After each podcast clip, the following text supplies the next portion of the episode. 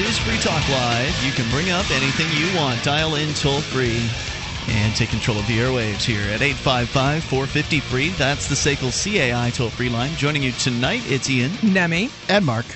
And don't forget, uh, once again, freetalklive.com. You get to uh, control the content. You submit stuff that you find interesting online. And if you think our other listeners will be interested as well, uh, submit it as show prep to freetalklive.com. Others then can vote as to whether or not they like or dislike your suggestions. Most liked make it to the front page and top the site over at freetalklive.com. Uh, plenty to talk about tonight, including a Bearcat crash.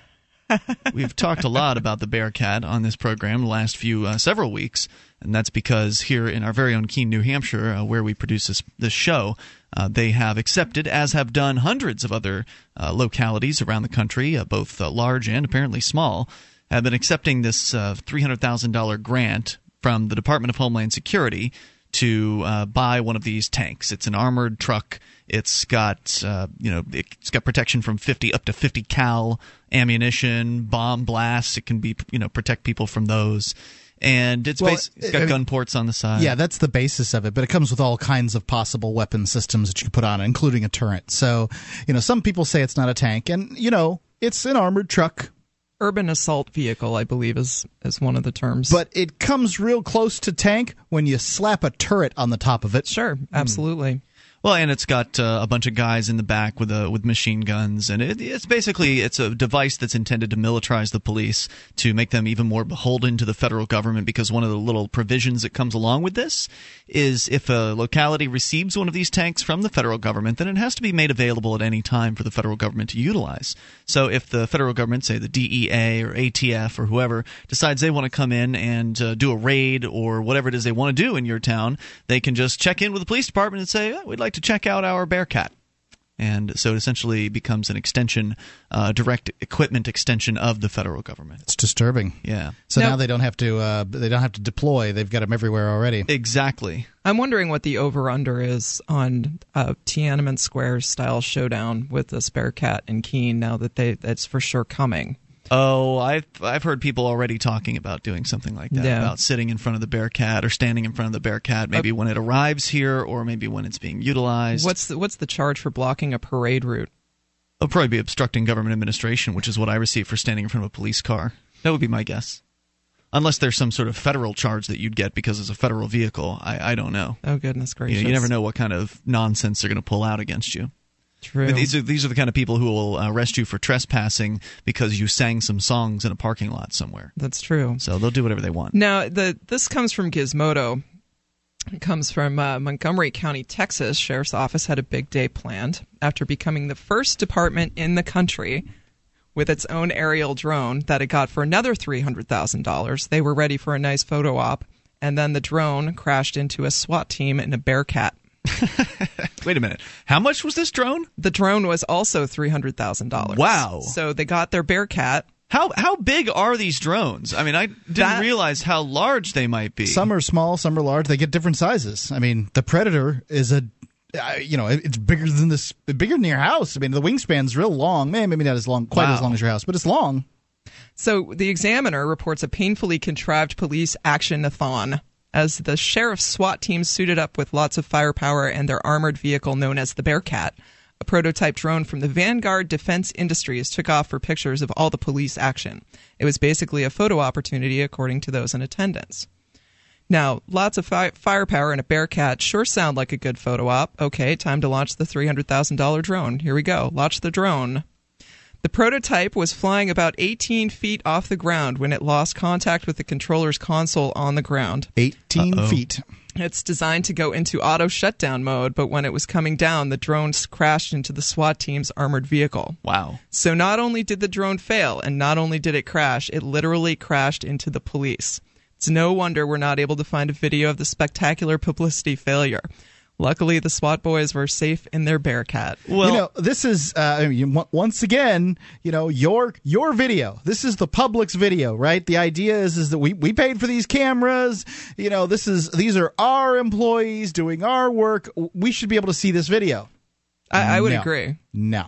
I, I would file a right They- to know on that. Yeah, they, they're not giving that. They're not giving that to you for nothing in this world. Now, the, the this article goes on to say this would be a, a fine one off blooper story if it weren't for some uh, upsetting implications. This is exactly why we have reason to raise multiple eyebrows in Congress, which wants to allow hundreds of similar drones to fly over U.S. airspace. Wait, you mean like the implication of this could come crashing through the roof of your house, house sometime? or on your car, or on Keene's very own Bearcat?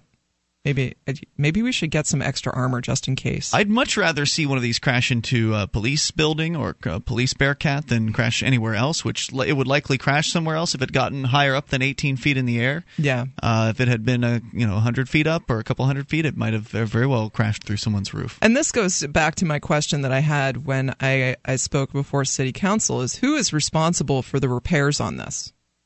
And I was uh, answered. Well, the taxpayers or whoever contributes the seventeen hundred dollars a year that that uh, Chief Meola said he, that he had gotten committed. Now, okay, great. So what what happens when a drone falls out of the sky and crashes, totals your Bearcat? Who gets to pay for that? Oh, insurance. So how much are we paying in insurance to insure this Bearcat against drones falling out of the sky?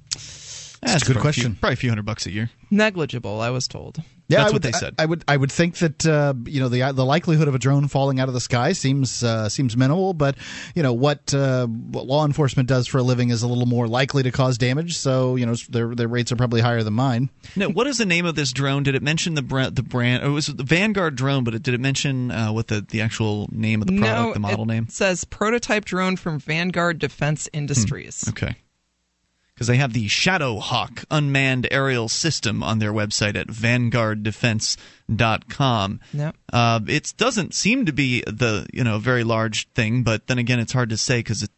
Well, there's one of them next to a man. It just doesn't seem to be very large. It looks like a Bearcat could handle being crashed into by this uh, this particular drone, but that it's three hundred thousand dollars is uh, is pretty crazy. Yeah, they're saying the damage from the Examiner article. The damage was not severe who described they described the um, damage as blade strikes on the prototype drone that was being shown off to the Montgomery County Sheriff's team. How would the blade strikes the strike the drone? I mean, I would think blade, blade strike the, the Bearcat. The Bearcat, yeah.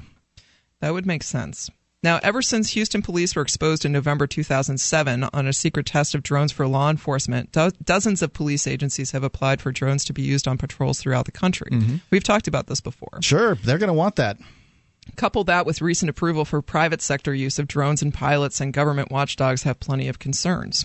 So, I, I what's next? We got a Bearcat. How how long is it going to take for Keene to want its own drone? Well, as long as the, uh, the, I don't know, did they want it before the federal government offered it to them? I don't think so. I mean, I, or did the federal government did. just come along and Keene Police they applied for, applied for the grant after Interesting. in in talking with Gary Lamoureux, who's chief of the Keene Fire Department. My understanding is uh, they Keene PD wanted applied for the grant after speaking with the fire department to see if they could kind of team up and but they have, must have been made aware of it. Uh, there, there's probably notices that go out. I know that the, the police chief in this town has gone to FBI training in uh, in Washington D.C. Mm. So you know he's probably in the loop with the Homeland Security guys, and they likely have contacts with sheriffs and police chiefs all around the country, and they probably put it out there. They probably sure you know say, hey, we got all this money for you if you'd like to get a Bearcat, free money memo, right? And uh, and then you know then they have to apply, which who knows what that process is like. Uh, but uh, that's I, that would be my guess as to how they became aware of it. Now, what I I'm going to make reference to this again. Kendall Lane, I believe, that's the mayor. He, yes, yeah. he want he said that we were getting a tank, and I think it was Chris Roberts, who's a city councilor, who said, "Oh, I trust the police because I I can look at them and I I believe them and yeah, I believe looks everything." into his eyes, right? he knows that he's going to be the he's going to do it right. He's an honest he's, person. Now, it's several years ago. Um, we have uh, rotaries in New England, and it's just like a roundabout that a circle. If you don't have rotary rotaries where you live, um, just a circle for traffic. We had a PD cruiser come flying off the newly opened rotary straight into a house about a quarter mile away, fishtailing. Wow. Hey, partner, hold my beer while I see how fast I can accelerate off the rotary. 855 450 free. Wait, the officer was drinking beer at the time? No. 1 855 450 3733. You can join us on our website. Also, uh, coming up, soccer mom busted for running a brothel. We'll tell you more. It's Free Talk Live. I'm Mark Craighead, founder of Crossbreed Holsters. Are you looking for a concealed carry holster? Crossbreed Holsters is the home of the world famous Super Tuck, the most comfortable concealed carry holster on the market today. Try one out and see how truly discreet and comfortable carrying concealed can be, and find out why we call it the ugliest holster you'll ever love. We are the standard others try to imitate. Get the original. Get your Super Tuck at crossbreedholsters.com. Again, that's crossbreedholsters.com.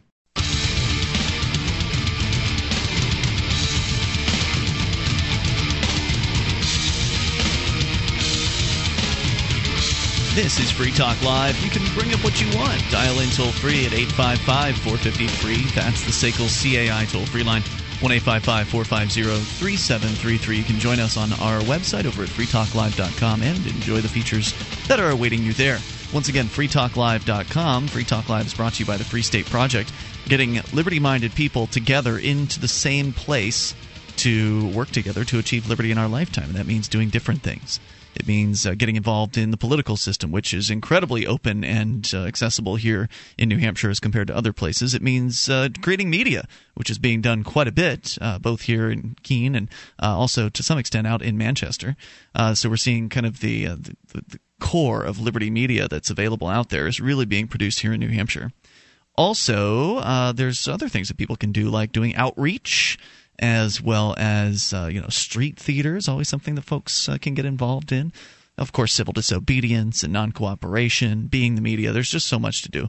And we have over a thousand people here now in New Hampshire as part of the Free State Project. Over 11,000 people are pledged to make the move, and we want to reach 20,000. So if you like the idea of being with other people who are of a like mindset, people who love the ideas of liberty, who are willing to allow others to be free so they can be free, then go to freestateproject.org. Learn more about it. That's freestateproject.org. Our number here, 855 450 free. Uh, if we can get liberty minded people together in the same place, then maybe we'll have a chance at not getting these uh, militaristic police components that are being foisted upon police departments all, ar- all across the country. We, we weren't successful ultimately in rejecting this Bearcat, this armored tank uh, truck thing that the police departments are getting from the federal government. We were not successful in refusing it. Uh, nine city councilors voted in favor of it, four against it. And unfortunately, the the real bad news was that no one changed their mind after being contacted by probably you know hundreds of people. These city councilors completely ignored uh, all of the feedback that uh, that they had received and went and they did whatever it is the police wanted to do. That's right. So the more decentralization we can get when it comes to government, the better, and the more uh, the more focused activism efforts can be the better. I mean, the reason why Keene got put on the map here recently in international press coverage wasn't because of the Pumpkin Festival, which is, you know, kind of like one of the events that Keene, if it's known for anything, is known for around the country. Yeah. Uh, it was because of the Bearcat. It was because of the pushback against, or again, I still don't like those terms, people standing up for their viewpoint on this Bearcat, asking for peace instead of militarization. It was because that was happening on a large scale here. And the reason why that was happening on a large scale is because we've got activists here. Period. We've got people here who care about, you know, the freedom of others and they're willing to get active and in addition, Keene happens to be a fairly peace-oriented community. I think, just in general, it's it's kind of the uh, the liberal corner of uh, of New Hampshire, if you will. Absolutely. Yeah. So there there does tend to be a little bit more favoritism towards uh, those ideas here. The, uh, some some of the ideas of peace. I'm not saying liberals necessarily support peace. Obviously, we know a lot of them support war.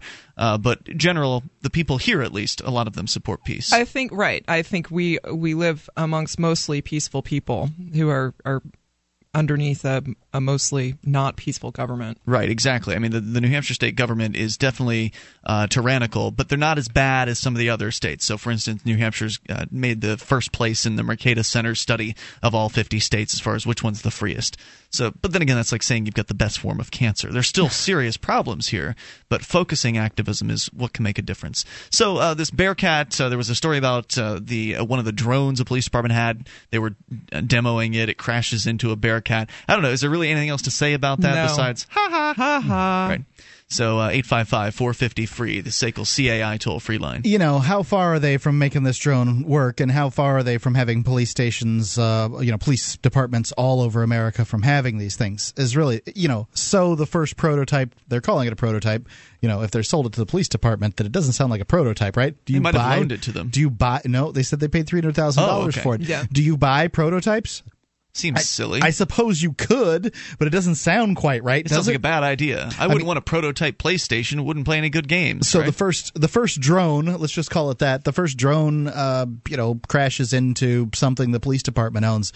You know, a year from now, this police department's going to have a fully functional drone that's going to be flying around and looking at its citizens, um, yeah. you know, doing doing whatever it is they want it to do. And I'm not entirely sure what I want, what what they're going to want it to do, but I know already I'm against it. Um, you know, certainly there's some legitimate police work that can be done with this drone. I'm not going to say there isn't. However, there's some illegitimate police work that can be done with this drone too, and I'm certain that they're going to use it for that. Police departments all across America are going to have these things within the next five years, and you know this is it. This is what the new America looks like. They're looking at you, they're spying at you, spying on you. It's 1984, just like they said. Now, who's going to be laughing? And I understand we're all laughing here, um, but who's going to be laughing when this goes down in a city? And hurts people, kills people. I mean, not all of us are driving around in Bearcats, unfortunately. I would love one, but not enough that I'm going to go out and rob from my neighbors to buy one. I'm thinking if this hits a convertible, they're really in trouble. Ooh. Yeah. Good question. You're welcome to chime in here with your thoughts at 855 450 free. That number, again, toll free, brought to you by SACL CAI, 1 855 450-3733. clearly, that's a really serious issue. And will the police department be held liable for it? I wonder about that because we know that the police are not really liable to provide you with any protection services. No. So if the cops, you know, bust down your door when they're doing a police raid, they don't have to replace it. They don't have to, you know, do anything for you. So I wonder would would there be an insurance policy that would actually cover, you know, mistaken drone I'm crashes? guessing that they would. You would think, uh, but then again, just based on how the police have behaved in the past, I, I can almost see them shrugging their shoulders and saying, "Well, price you pay for having protection." That's right. We might crash a drone into your house. sweep it, sweep it under the rug. Let's talk to Jack. He's listening to uh, listening in Caribou, Maine, uh, presumed at WEGP. Jack, you're on Free Talk Live. That's the one. Excellent. Good morning. Good evening. Hey, good evening, sir. What's on your mind tonight? Well, uh, we need to be really connecting the dots here.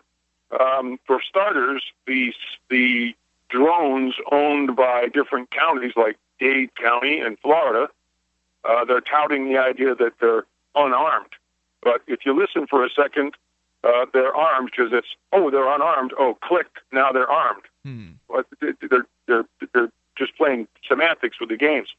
But the other thing is now we have drones. Now these things are obviously computer controlled. Uh, video game type controllers. Um, we also have GPS coordinates, thanks to the census on everybody's front porch. Yep. And on Monday, we had Attorney General Holder who brought up a really bad subject that he would have, you would think he would just leave alone and let it die, but he seemed to be compelled after three months to bring the subject up of the government assassinating Americans. Now he spoke at one of the big law for, law colleges and did a whole like about 15 minutes on the justification oh, yeah. of the government killing citizens. They're not even trying to hide it anymore.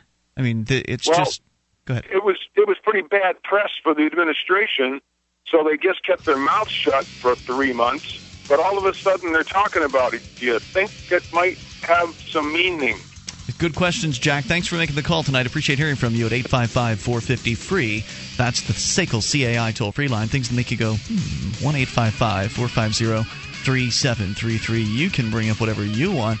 And uh, more about what the federal government's been up to with the latest on Anonymous and the hacktivists. Coming up, this is Free Talk Live. If you want to move to the free state and you're looking for some real estate, well, I know a guy who's really great. It's the Porcupine Realtor. Do you want a home with 20 acres, a lakeside cabin? Any takers for renters, buyers, and sellers too? Mark Warden is the guy for you. PorcupineRealtor.com.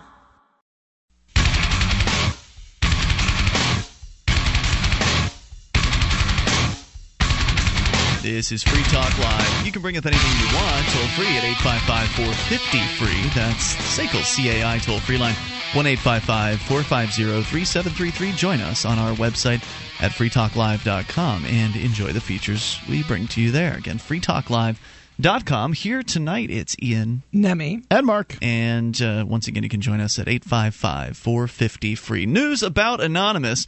We have been uh, keeping as as up to date as I think we can be on the uh, situation with uh, well the, the hacktivism that's happening out there, the cyber war, as it has been called, uh, Anonymous and the uh, various groups sort of that are of Anonymous. I don't know if I'm really accurately portraying this because there's Anonymous and then there's LulzSec and there's AntiSec and uh, There's a lot of people that really can't get along necessarily. You know, they don't play well with others. That's one of the reasons they kind of do this sort of activism. I think it's very interesting what they uh, what they do, and there there's a lot that they do that we can't report on. They they take down websites all the time. They uh, they grab files from police departments, and in fact, uh, one of the, one of these groups, AntiSec, has been recently reporting on some of the city council members here in our very own Keene, New Hampshire, re- revealing what they call docs, D-O-X, uh, documentation about these individuals and where they live and uh, things like that. And of course, that's making some people very upset. Uh, the idea that these so-called public figures should somehow be private. That they should have some kind of a right to privacy when they're ruling over all of our lives. I think it's I think it's nice to know where the king lives personally. Well, I'm, I'm sure that it's available in the phone book. Um, I mean, A lot of this is you know all you have to do is look for a little bit and you can find this information. but I can see why they feel exposed. I mean, I I'm- I get why they feel exposed. I certainly understand that. I, you know, I mean, what You run for office, that's what happens though. People are going to dig into you. there's I, you know, I mean, there's nothing surprising here though. It's just information. It's being put out. I don't know. I mean, y- you got doxxed too, didn't you? Yeah, somebody doxed me, which I figured that would happen. I mean, if I'm putting information about other people out, it figures somebody's going to target me because you know everything that Free Keene does is uh, Ian Freeman's fault. That's right. That's right. You are responsible. You are responsible for my bad acts, Ian. So wait, you're not on Free Keene. Correct. I'm not. Okay. Uh, so one eight five five four five zero three seven three three, and of course we're talking about freekeene.com. That is uh, my blog site. Uh, from deathandtaxesmag.com, this is a story about uh, the LulzSec bus that just happened fairly recently, apparently. According to uh, Fox News, LulzSec mastermind and anonymous hacker Sabu, real name Hector Xavier Monsegur, was flipped by the FBI. And this is more of an opinion piece than it is news, so uh, it'll just give you what uh, the, the way they're looking at it here. Uh, big surprise, writes uh, DJ Pangburn, the author here. Give the FBI a cookie. There has been a widespread belief that Sabu was a rat for quite some time within the hacking community. An August 2011 chat between Sabu and Virus, for instance, reveals Virus quite prophetically wrote in that infamous chat that, quote, I'm absolutely positive you've already gotten raided and are setting your friends up, and when they're done draining you for information and arrests, they'll sentence you, and it'll make news. Unquote. Beyond that, in a community wherein anyone can have a voice, it stands to reason that subversive government influences are present, whether passively watching or actively suggesting. Disinformation, false flag operations, and immunity these are the human intelligence gathering techniques that spy agencies use to infiltrate movements. With that in mind, one of two possibilities exist. The FBI has transformed Anonymous into one monolithic false flag operation, or agents take down hackers the way they take down other targets, with one or multiple informants. Sure. I, that I would guess B, frankly. Judging the FBI's efforts purely on the frequency of Anonymous's activities through the last year, it's probably safe to say that the FBI hasn't accomplished the former and that they are indeed using option B and using informants to take people down. If this conclusion is wildly off base and the former is true, then one has to entertain the following possibilities that the Stratfor hack was socially engineered by the FBI. Stratfor, I believe that was at a security firm, uh, maybe even allowed The, it. the one that issued the apology to Anonymous. Yeah. And the FBI manipulated Anonymous into a partnership with WikiLeaks in the publication of the global intelligence files. Then, of course, one must wonder if WikiLeaks itself is not a false flag operation. This scenario seems rather unlikely, especially in a world where those who attempt to regulate the internet are always one step behind. If if not more. Uh, when does this, or where does this leave Anonymous and its supporters? Well, again, judging from Anonymous's efforts in the last year, which included a hybridization with Occupy Wall Street, the Stratfor hack, a partnership with WikiLeaks, an infiltration of the FBI and Scotland Yard's conference call on Anonymous, Operation Anti Acta, which struck the Polish government, and the CIAPC hack following Elisa's blockade of the Pirate Bay. Amongst other projects, it would seem that Anonymous, as a global collective, has grown far beyond Lulzsec and Mr. Sabu's influence, that it has indeed shed shape, uh, Sabu's influence. So, this Sabu is a guy that went down uh, with the FBI and has uh, likely snitched out. And I know he wasn't the only one who went down, but he's, I guess, the, the ringleader, so to speak, and so they're focusing on him. More from the piece here. Uh, anonymous efforts are truly global now and ever shifting. Unless people believe that stool pigeon Sabu's opera singing is evidence of some international multi state false flag conspiracy to nab radical hackers, Anonymous likely won't be slowing down anytime soon. Here's a suggestion to the FBI. Maybe you should spend a little less time pursuing Anonymous and put more effort into bringing to justice the white collar criminals who crashed the economy in 2008, thereby pocketing billions and evaporating middle class savings, delaying retirement, and sending families into the grip of poverty, driving individuals to suicide or illegal and prescription drug use to numb the pain, theft, alcoholism, and welfare that uh, is, uh, the GOP hates so much, and saddling college graduates with hundreds of thousands of dollars in debt from which they won't soon liberate themselves. Well, that'd be great if the FBI did that, but that would mean they'd have to arrest the people in Congress. Yeah, there'd be a lot of people involved. There are a lot of people involved, and it doesn't stop at Congress. The Federal Reserve, uh, you know, certainly there, there's certainly plenty of guys high up in the banking industry. Yeah, sure, all the, they're all in cahoots. Right. The FBI is here to protect those people. It's here to protect the government. It's here to protect their friends. It is not here for your benefit. Anonymous isn't going anywhere anytime soon. No, certainly not. Busting a handful of hackers is not going to take take down this organization. It makes them, it's just going to make them angry. I mean, yeah. you know, I, I sorry to say that the you know this group to some extent is fueled on sort of testosterone and comic books. I mean, they're they're they're, they're you know it's a it's a young male crowd that is frankly, they're the big guys on their block. Um, you know, in the internet, in, in, the internet world, these guys are these guys are the top league. Right. The FBI's got nothing on these cats. Nothing. Yeah, I mean, they needed an informant to catch them. They didn't catch them with other computer hacker guys, Hexors, uh, or whatever. DJ uh, says here that yes, one can see how a denial of service attack launched against Sony Pictures would be a priority. The FBI does work for politicians, after all, who are kept in office by the campaign donations of corporations. Indeed, the FBI, like Sabu himself, knows the following maxim all too well You're always somebody's bitch from deathandtaxesmag.com.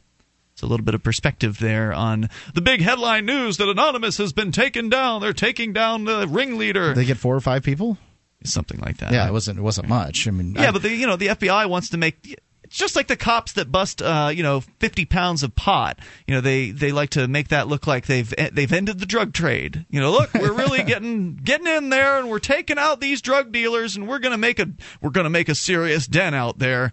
And it's kind of the same kind of mentality of the reporting here. Look what the FBI is doing. They're cracking down on Anonymous. You better be afraid, you hacktivists.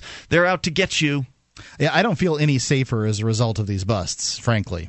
No, I, I feel safer with anonymous being out and about and doing what they're doing. They're the right. ones that are that are helping people. They're yeah. the ones that are that are you know taking out these agents of destruction known as the federal government. And doing whistleblowing and, and sit-ins. Checks and checks and balances. I mean, since we don't have it in government anymore.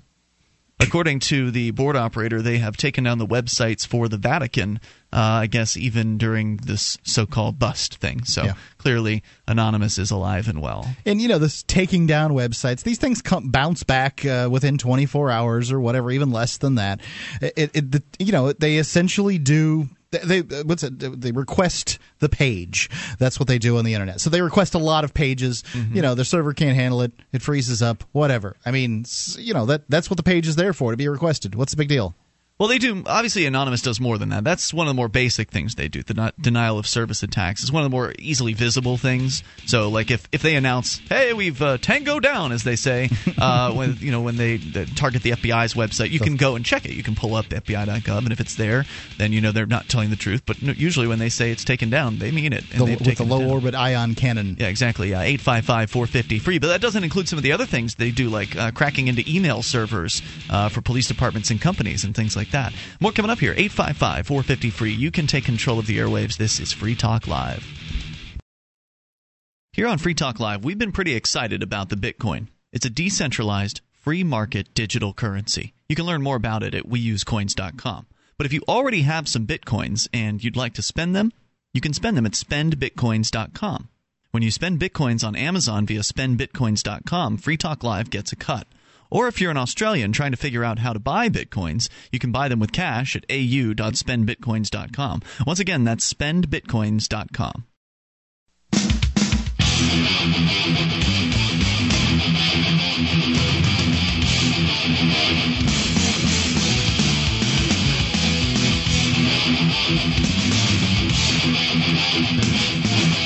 This is Free Talk Live, and you can bring up what you want. All you have to do is dial in toll free 855 450 free. The SACL CAI toll free line 1 855 450 3733. And here tonight, it's Ian. Nemi. And Mark. And uh, you can join us. You can comment on the, uh, the the cyber war, the hacktivists. Maybe you are part of Anonymous and you would like to speak out on what's been going on recently, which, of course, the busts of some people affiliated at one time with Anonymous uh, group named uh, LulzSec, led by allegedly led by someone named Sabu. I mean, it's hard to say there are leaders in this group, right? Because you know they're they're so distributed, they're they're so wide. I mean, it's not necessarily a hierarchical structure, is right. it? Any group is going to have uh, people that sort of rise uh, into leadership roles in from a social standpoint, Mm-hmm. but not from any kind of hierarchical standpoint. I mean, Right, anyone can call themselves Sabu- anonymous. Yeah, what does Sabu have to offer these other people other than you know his uh,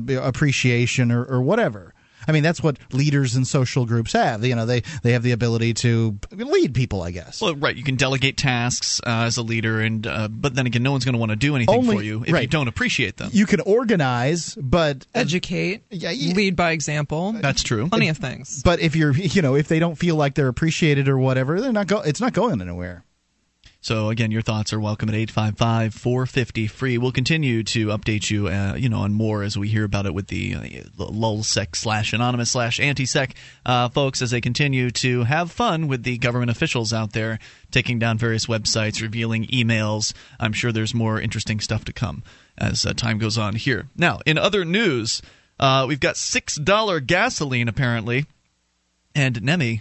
You can uh, tell us a little bit about it. Yes, six dollar gasoline in California, and conveniently my computer just froze, so I don't have the article for you. Oh, But no. If you would do me a favor and save me here, I can reboot and but that does be right back to you. Sure, but that does uh, you know th- th- things like that happen, right? Uh, California is always the highest price of uh, Do gasoline. you suppose it has anything to do with taxes? I would guess it does have something to do with taxes and perhaps regulations as well. Well, I can, uh, you know, pull up the uh, the, the story on uh, Hamid Karzai uh, backing restrictive codes for women. Sure, Perfect. we'll tell you more about the six dollar gas. Are you thing. anywhere I- near? You I got thought you were ways to pulling go? up the six dollar gas thing, but anyway, go ahead. I don't have it. Uh, you know, that's her, that's her story. Um, anyway, this is from Guardian.co.uk. Apparently, Hamid Karzai is backing, backing a restrictive code for women. Oh, essentially taking it on back to the Taliban days.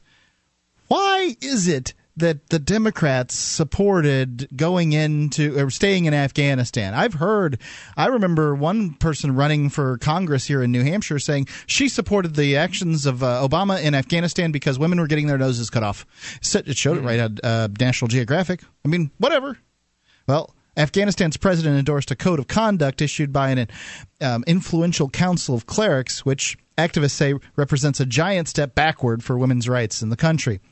President Hamid Karzai's remark backing the uh, Ulema Council's document which allows husbands to beat wives under certain circumstances and encourages segregation of the sexes is seen as uh, reaching out to insurgents like the Taliban. The U.S. and Karzai hope that the Taliban can be brought into negotiations to end the country's decade long war, but activists say they are worried that gains made by women since 2001 may be lost in the, the process. When Taliban, look, this is costing us too much money, we're out of here. Yeah, figure out what you're going to do with your own women. It's really what it's boiling down to. When the Taliban urged Af- uh, ruled Afghanistan before 2001 U.S. invasion, um, girls were banned from going to school, and women had to wear burqas that covered them from head to toe. Women were not allowed to leave home without a male relative as an escort. The code of conduct issued by Friday by the Ulema Council as part of a longer statement on national political issues is cast as a set of guidelines that religious women should be obey voluntarily. But activists are concerned it will herald a reversal of the trend in Afghanistan since 2001 to pass laws aimed at expanding women's rights. The rules say women should not travel without a male guardian, and should not mingle with strange men in places such as schools, markets, and offices. Beating one's wife is prohibited only if no Sharia complaint reason, uh, compliant reason. If there is no Sharia compliant reason, it says. Excuse me. Meaning, if she's violating Sharia, Sharia, law, whatever that be is. Yeah, I'm not familiar with it. You're you've read the. I don't know if there was anything about Sharia law in the Quran. I don't recall reading anything about maybe that. Sharia is cultural as, as Yeah. opposed to religious. Asked about the uh, code at a press conference in Kabul, Karzai said it was uh, in line with Islamic law and had been written in con- in uh, consultation with Afghan women's groups. He did not name the groups. The Clerics uh, Council of Afghanistan did not put any limitation on women, Karzai said, adding, It is the Sharia law of all Muslims and all Afghans. So essentially, he's backing this contraction of women's rights. It doesn't it doesn't fully whip out the burqa, but it's coming close. A lot of the uh, things that previously were in place. I, I mean, you know, what if the president of the United States backed some kind of bizarre backwards uh, you know rules for women's I was just women here? thinking about that. Like local government, if local government came to me and said I would have to have a male relative escort me from my house to go to the store. or you know even if we, they brought back um, you know more culturally consistent ones here in the United States. Sorry, girls, you're not going to be able to own property like you did before. Um, No more voting. yeah, voting not so good, and you need to wear something on your head. Cover women, up that face. women should be covered. Their heads should be covered at all times. Well, right. The idea is to not tempt the men, right? That's the suggestion. Who that- knows? well, no, I believe that is the suggestion uh, to where you would need to have someone escort you, so the men would not be tempted by you walking. Oh, you're talking about the Sharia. Uh, okay. Right, right. Uh, and also, you know, you must cover yourself because, you know, heaven forbid the men see you and get sexual thoughts about you. I've, have you ever seen uh, pictures of uh, Mus- I've seen a couple of pictures of Muslim men checking out women that are in these In huge burqas? things. Uh, They're still che- looking? they're still looking. Of course, they're still, looking. They're men. They're gonna look. I mean, Right. I could see a shape in there. You know, whatever. They're Right. gonna look. So what? Why? Who cares? I mean, if it's to stop lust, whatever. I don't know. I mean, it seems to me that it just it it makes the streets more dangerous. If you have somebody who can walk around in a giant sack, you have no idea what they're carrying under it. I mean, if you want a safer place, let everybody run around in speedos. Doesn't make any sense to me.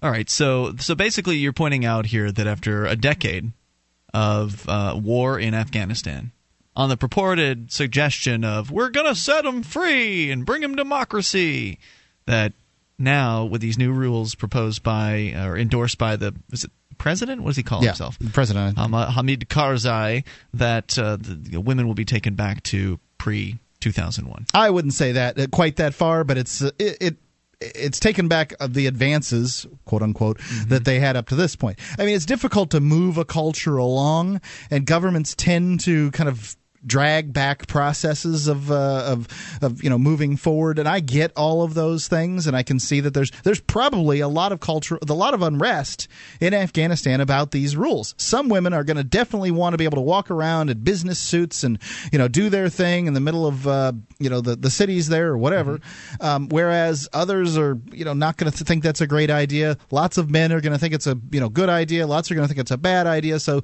you have a great deal of pressure. Probably the in the cities you have more cosmopolitan attitudes in the countryside you probably have uh, you know less so just guessing Yeah, I don't know. I mean, I don't know if it works the same way as it does around tends here. to be that way um, That's how it is in. Western culture. it tends to be Right around here. I mean, I'm not gonna go, I'm not gonna go out on a limb and say that uh, it would be the same way in in uh, in Afghanistan. just guessing. know.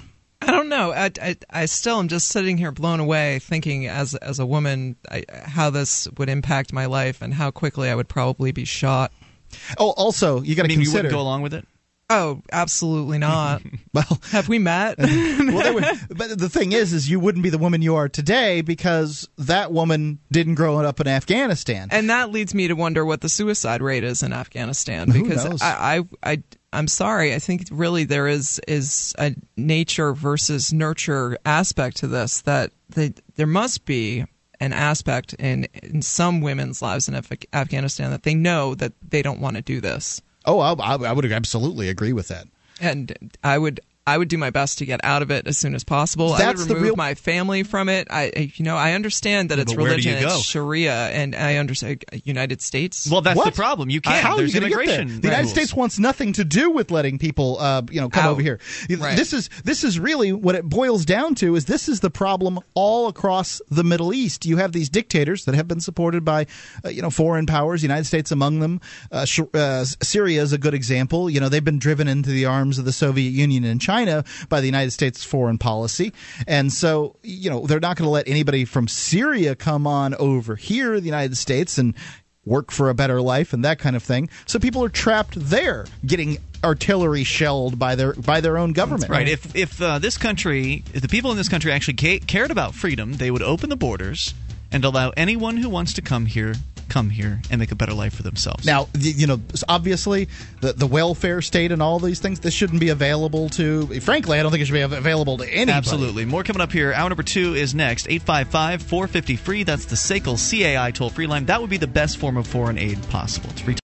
In every age, a technology is created that upends the foundations of society the wheel, the printing press, the internet. Now, in a world sliding into financial chaos, a new technology is changing the way monetary systems work around the world. It is called Bitcoin. Bitcoin is a new form of money controlled not by banks, governments, or corporations, but through mutual commerce between free individuals. To learn more, visit weusecoins.com.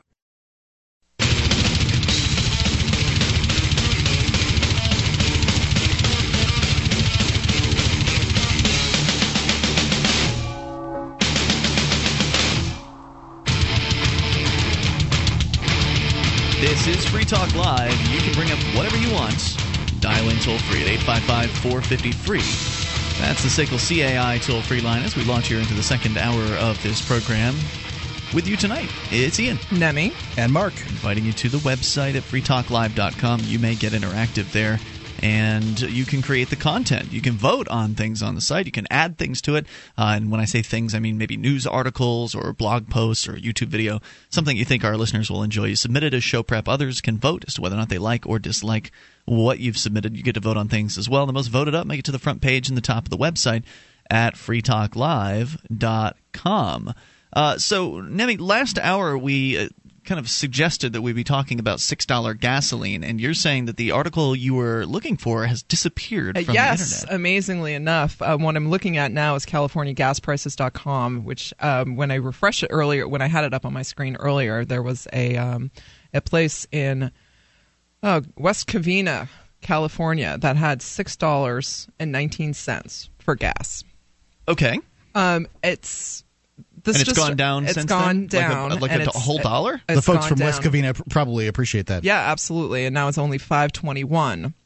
Jeez, that sounds crazy. It That's- is. I just spent 50 bucks to fill up my new uh, car's gas tank, and it didn't even fill the whole thing up. I know it's Really? it's crazy. I drive a hybrid, and you know, I it's it's crazy to me. I can't afford to fill my gas tank. Hmm. You know, and that's why I bought this car so I could afford to fill the gas tank. It's going to change how people behave. I mean, if if gas, uh, obviously gas prices have gone up quite a bit, uh, you know, in the last few years. I remember in my in my lifetime, it's been a dollar, and now it's it's three something. In 1998, not that long ago, I remember it being 89 cents Right. in Union, South Carolina. I was driving around. I mean, it and it it hasn't been that long, really that long. It hasn't been a decade since it was in you know one dollar and something. Well, it's an indicator. Uh, remember, it's, it's important to remember when we're talking about gas prices for those that aren't aware. In a lot of cases, you look at the price of gas and you translate it into silver, Or gold. then uh, you know some sort of hard metal that theoretically or in, that in the past in general has kind of kept its value over time as the government has inflated the currency. Uh, gas prices are sort of an indicator in some cases of uh, you know inflation of the money money supply. Now, obviously, we're not looking at a true market value because they're subsidized. I mean, the gas companies are, are essentially getting government money by the fact that the government's providing them with protection services, meaning they're going over and uh, helping them attain new oil fields in the Middle East through the, the force of the U.S. military, protecting their trade routes across the uh, the Atlantic uh, Ocean, Mm-hmm. for instance, and you know th- there's a lot of money involved there, and that helps keep the price down. also to the rest of the research for where um, these mineral deposits are uh, you know that that's a huge part of this uh, so i mean there's all kinds of subsidies and all kinds of different ways that but go to the only, oil companies Those subsidies can only go so far. I mean, you can only screw with the marketplace and supply and demand only to a certain extent. Sure. I And mean, so- I, I, well, I think that's wrong. I mean, when you think about other industries, I don't, you know, whichever industry uh, inside, whichever uh, sector of the, um, you know, the energy sector. So, you know, whether it's uh, solar or wind or hydro or, you know, something that's coming along that we don't even know about yet. The, those companies are at a disadvantage in competing with the oil companies because the oil companies are getting all these subsidies. right, So- which results in them begging for their own subsidies at the federal trough. if you want to find out what's the most efficient way to do things, then you need to make these things moral. And to make them moral, you need to take stolen money in the form of taxes out of the scenario. For sure. Whether it's to Solyndra for solar power or whether it's to, uh, you know, Exxon for uh, protection, uh, protection racket from the United States military, whatever it is. I think it's important to mention too that there's in Europe there's been six dollar a liter gas for a very long time, and where does that money go? And in Europe, it's a, a huge chunk of it goes to mass transit, healthcare, Taxes. Taxes, taxes, absolutely. But here it goes, it, it the the flow of money goes to the corporate executives, like the vacation homes for Exxon well, there's tax, Mobil. plenty of taxes on gas here too. That's very true. But wh- how much of it is actually going to? You don't think the profit margin is about the same in Europe as it is here? I here? don't think so. I, I would think it's a think- profit. think profit have to margin. We're talking about for the retailer. Yes. Yeah. It can't for, be that much. for everybody, for the retail, the wholesaler, Typically, everybody the that retailer produces in it. gas only makes like a cent or two per you know per gallon. They're not making a whole lot. It dep- depending, yeah. It certainly doesn't help that California is falling apart as it is.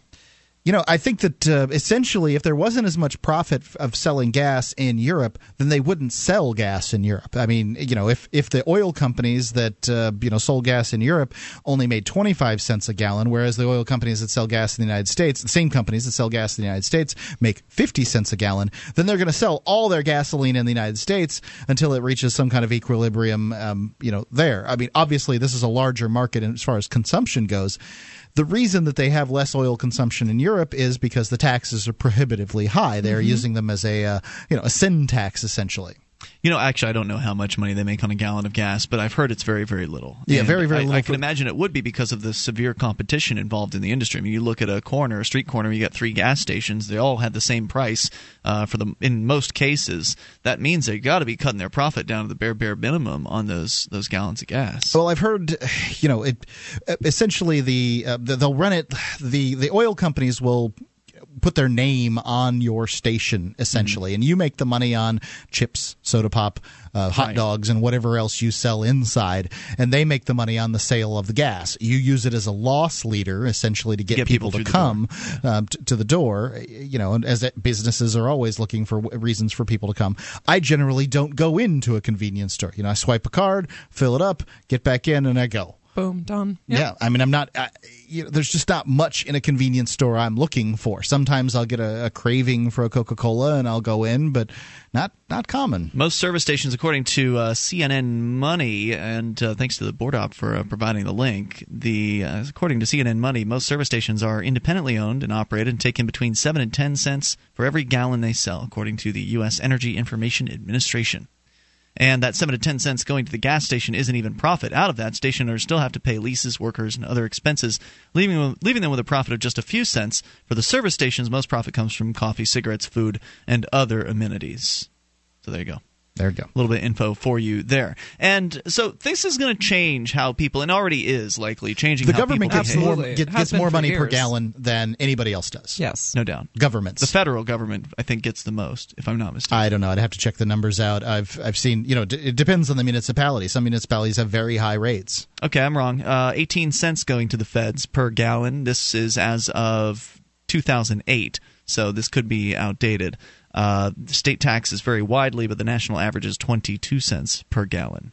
So feds and state governments may be about on par. But everybody who drives any distance knows that some towns have cheaper gas than others. Well, sure. Sure, right there's now, federal, state, and local taxes. in Right. some Right cases. now, there's. Uh, I just gassed up today. It's three seventy nine a gallon in Keene. Um, and that's for low low end. That's gas. right. That's 87. And um, a friend of mine is reporting 309 in Illinois.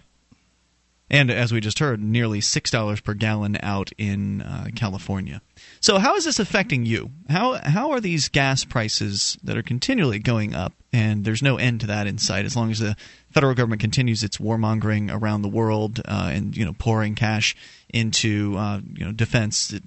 They're going to keep printing money to do that. And that's going to result in continuing increases in costs of living, not just to gas, but there's a you know the trickle down effect when it comes to gas prices going up is that everything else goes up in price. So all the food that's getting to your It's true. marketplace is getting there on a truck. It hits those truckers in, right in the, the wallet, and you know what can they do but pass it on? Exactly. So you're going to see the cost of any product that has to sit on the back of a truck uh, going up. And you know, it'll only be a few cents here and there, but over time, it just consistently goes Sure. up and up and up, and it digs into your ability to, uh, you know, to have an, a good lifestyle. The cost of living. There's a there's a fun article in the Onion uh, this week about how the cost of living has now increased the worthwhileness of, of living, or something like. That. It's gone- gone past uh, making it worthwhile to live, essentially. Right. The uh, what, what's the what do they call that? The uh, you know it's it's a cost benefit analysis, Yeah. and the uh, cost benefit analysis of life has uh, you know the cost of living benefit analysis has just come up negative. Right. It's no longer worth it, according to uh, the Onion. to Right. go on living. Yeah, that's right. Pretty much. So how Sell your has this changed how you are behaving? Is it changing, you know, what you do for work? Is it changing how you go shopping? Like, for instance, maybe going shopping only once per week and hitting every store you need to hit in kind of a, a circuit. Trip You know, planning. What's, What sort of uh, changes have you made in your habits, uh, your travel habits, when it comes to these gas prices going up? 855 450 free. That's the SACL CAI toll free line. You can bring up what you want. This is Free Talk Live. Do you have a product or service that you can sell to a national audience? Free Talk Live is a nationally syndicated radio program on more than 100 radio stations coast to coast. We've been named Talkers Magazine's Heavy 100 list. That's the 100 most important radio talk shows in the nation, thrice. And five times the best political podcast from podcastawards.com. You can have access to our more than 100 radio stations and our large and loyal podcast audience for less than $1,000 a month. Contact me, Mark, at freetalklive.com.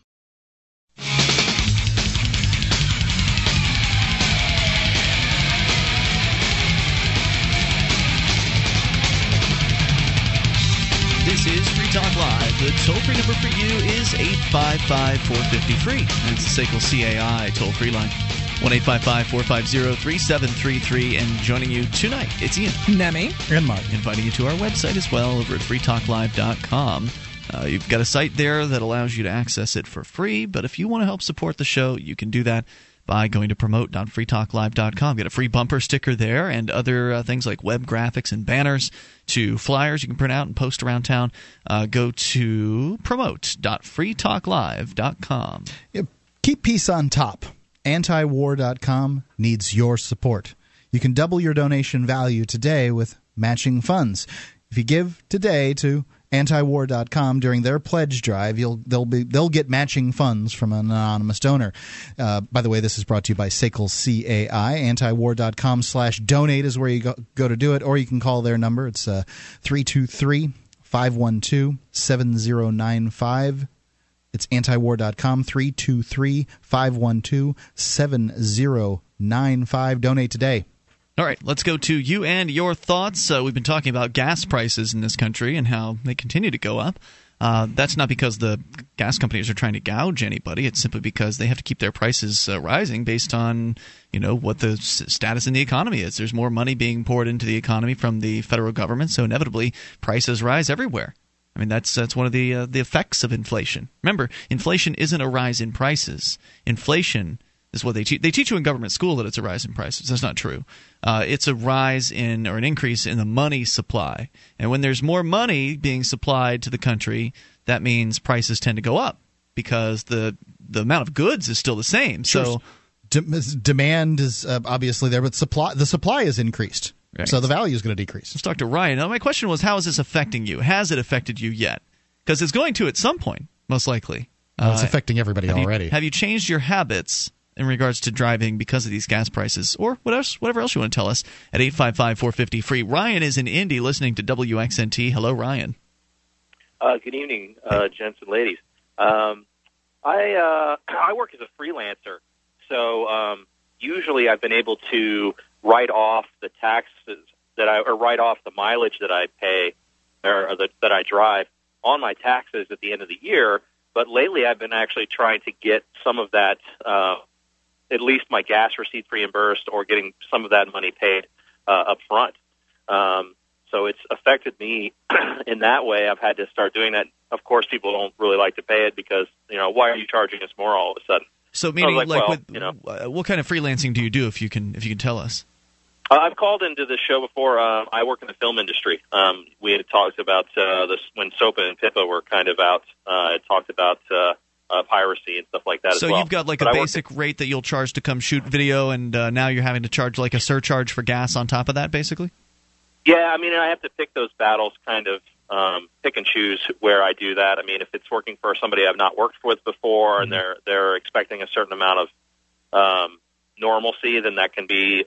It's kind of a, a shot in the dark. I mean, I never know how it's going to rub people the wrong way. I generally tend not to do it, um, or at least I haven't yet, for um, the people that I work with often, because uh, being a freelancer, there's absolutely no job security. So I appreciate any kind of repeat business that I do get. Yeah. Yeah, oftentimes you want to give a, a discount to uh, you know repeat customers and th- that kind of thing to keep them around. Um, new customers don't have an expectation of cost necessarily, so you can sometimes you know change things up that um, with new people. Right, and where I am in the Midwest, a lot of times the new people are coming from the coast, either New York or LA, and they're used to paying more anyway. So, um, you know, the, I have an advantage where my cost of living is a little bit less here than LA or New York. So that that helps me in that regard, but it, it doesn't help me paying that much for gas, and it's just as high here as, as a lot of other places. So um, I think I just you guys said it was 279 in New Hampshire. That's about what it is here in Indianapolis today. So um, one thing I would suggest, and I, I can't, I haven't done it right now, but I've done it in the past, is um, you know weather permitting, try and get a motorcycle or a scooter. Amen. Um, even the biggest, I, I used to ride a, a fairly large BMW, and I still got 50 miles to the gallon, filling it with uh, premium gas. So, um, you know, five bucks or five gallons at a time, while it's still going to cost a lot, you're going to get a lot further on it. Diesel is also another option. You can also use biodiesel. Um, but diesel is about the same as gas now, and diesel engines tend to get a little bit better gas mileage. They also Uh, tend to last a absolutely. lot Yep, longer. that's uh, very true. diesel. That's true. And um, you know, it, you say the biggest motorcycle, the littlest ones will get hundred miles to the gallon. I, uh, you know, if you Correct. live in an urban area and you just commute in town, I had an I had a motor scooter at one point. And those things get hundred miles to the gallon. Yeah. They don't go above thirty, uh, depending on the size of it. Right. I, mine was a fifty cc, but you know, the the bigger the size, the the faster they go. Right. I was, I was averaging 80 miles, uh, 80 miles to the gallon on on my motorcycle last year, and right now I'm still averaging right around 40, 45 in my hybrid. But that's that's still prohibitively expensive. Well, as Right, far as and I people mean- people getting new rides, I mean that's another cost that a lot of people maybe aren't ready to shoulder, even though it might be beneficial for them. It uh, you know long true, run it might be you- beneficial, but there's the th- you know few thousand bucks that you've got to spend up front to uh, to get into that. Right? I mean motorcycles aren't that cheap, are they? No, Oh yeah, you can get motorcycles underneath a thousand dollars. Sure. Sure. It, well, You can, yeah. if you know what you're can doing get- to fix it. Uh, I, I, Right. Yeah, that's the thing. I mean, motorcycles, motorcycles like everything else are going up. I mean, five or ten years ago, you could get really high performance racing bikes for ten grand. Now they're more like fifteen. Right. Um, but uh, even a used, a good used motorcycle is probably going to cost you two thousand dollars.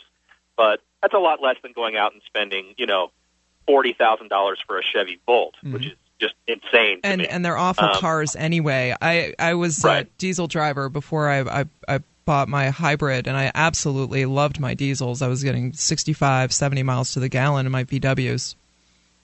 Right. Yeah, VWs and the old uh, Volvo wagons and things like that. If you still need a lot of space to haul things around.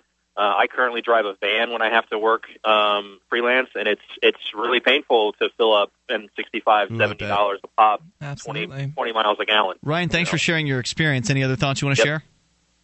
Uh, nope. Keep up the good work. I'll Right. keep listening. Appreciate hearing from you tonight at 855 450 free. That's the SACL CAI toll free line. And I think this is really going to hurt people that uh, you know live in a more sprawling sort of an area. We've got a nice gig here, uh, Nemi. You and I, we live in uh, Keene, New Hampshire, where everything's pretty com- compact. I mean, you can.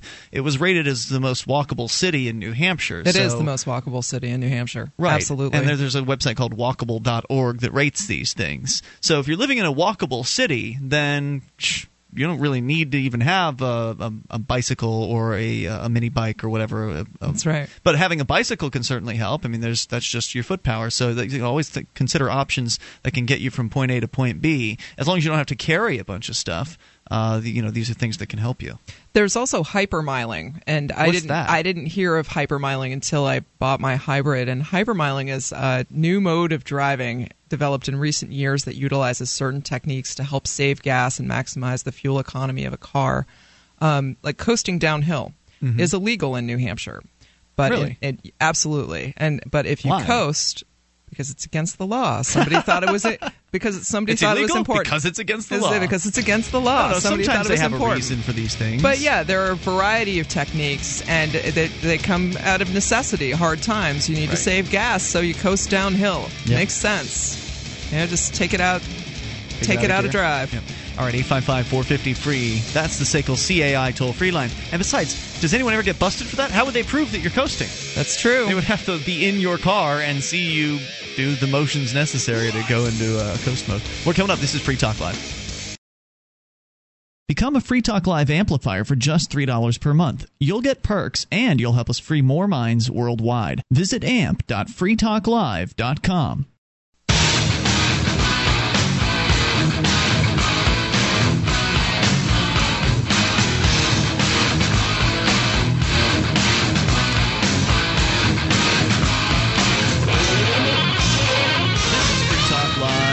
toll free number for you, 855 450 free.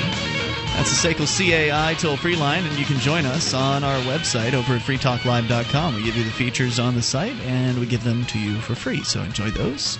freetalklive.com. We've got stuff like listening options, broadband, dial up, and mid-band size streams for different internet connections, whichever one works best for you. You can go find out over at listen.freetalklive.com. It's the latest episode of Free Talk Live streaming live 24/7. Uh, plus, our radio listening options are listed for you over 100 great AM and FM stations across the country. Our satellite listening options, including XM satellite radio and our free to air KU band channel, the webcam, and the listen lines that allow you to call from any phone that can dial long distance. All of those ways are available to you. Go to listen.freetalklive.com to learn more. On Free Talk Live, we talk about investing in gold and silver on a regular basis. We just talked about it, uh, you know, the comparison of gas prices to gold. And frankly, there's a, uh, what I call, let's see, I looked it up here recently. It's a uh, reality check with Ben Swann. That's Ben Swann's reality check. And you go see this video, and he talks about the relationship between gold and gas and how they're very similar and have been for decades. It's about inflation. And as they're inflating the currency, your investments are suffering. You know, you had ten thousand dollars in the bank, or you had ten thousand uh, dollars, you know, uh, ten years ago, and they printed a bunch of money. It's not worth what it was anymore. So you can use gold as a hedge against inflation, investment, barter currency. And in order to get gold and silver, you need to buy right. Go to gold.freetalklive.com. Check the prices there before you buy gold and silver anywhere. Check gold.freetalklive.com. When you do, you help Free Talk Live.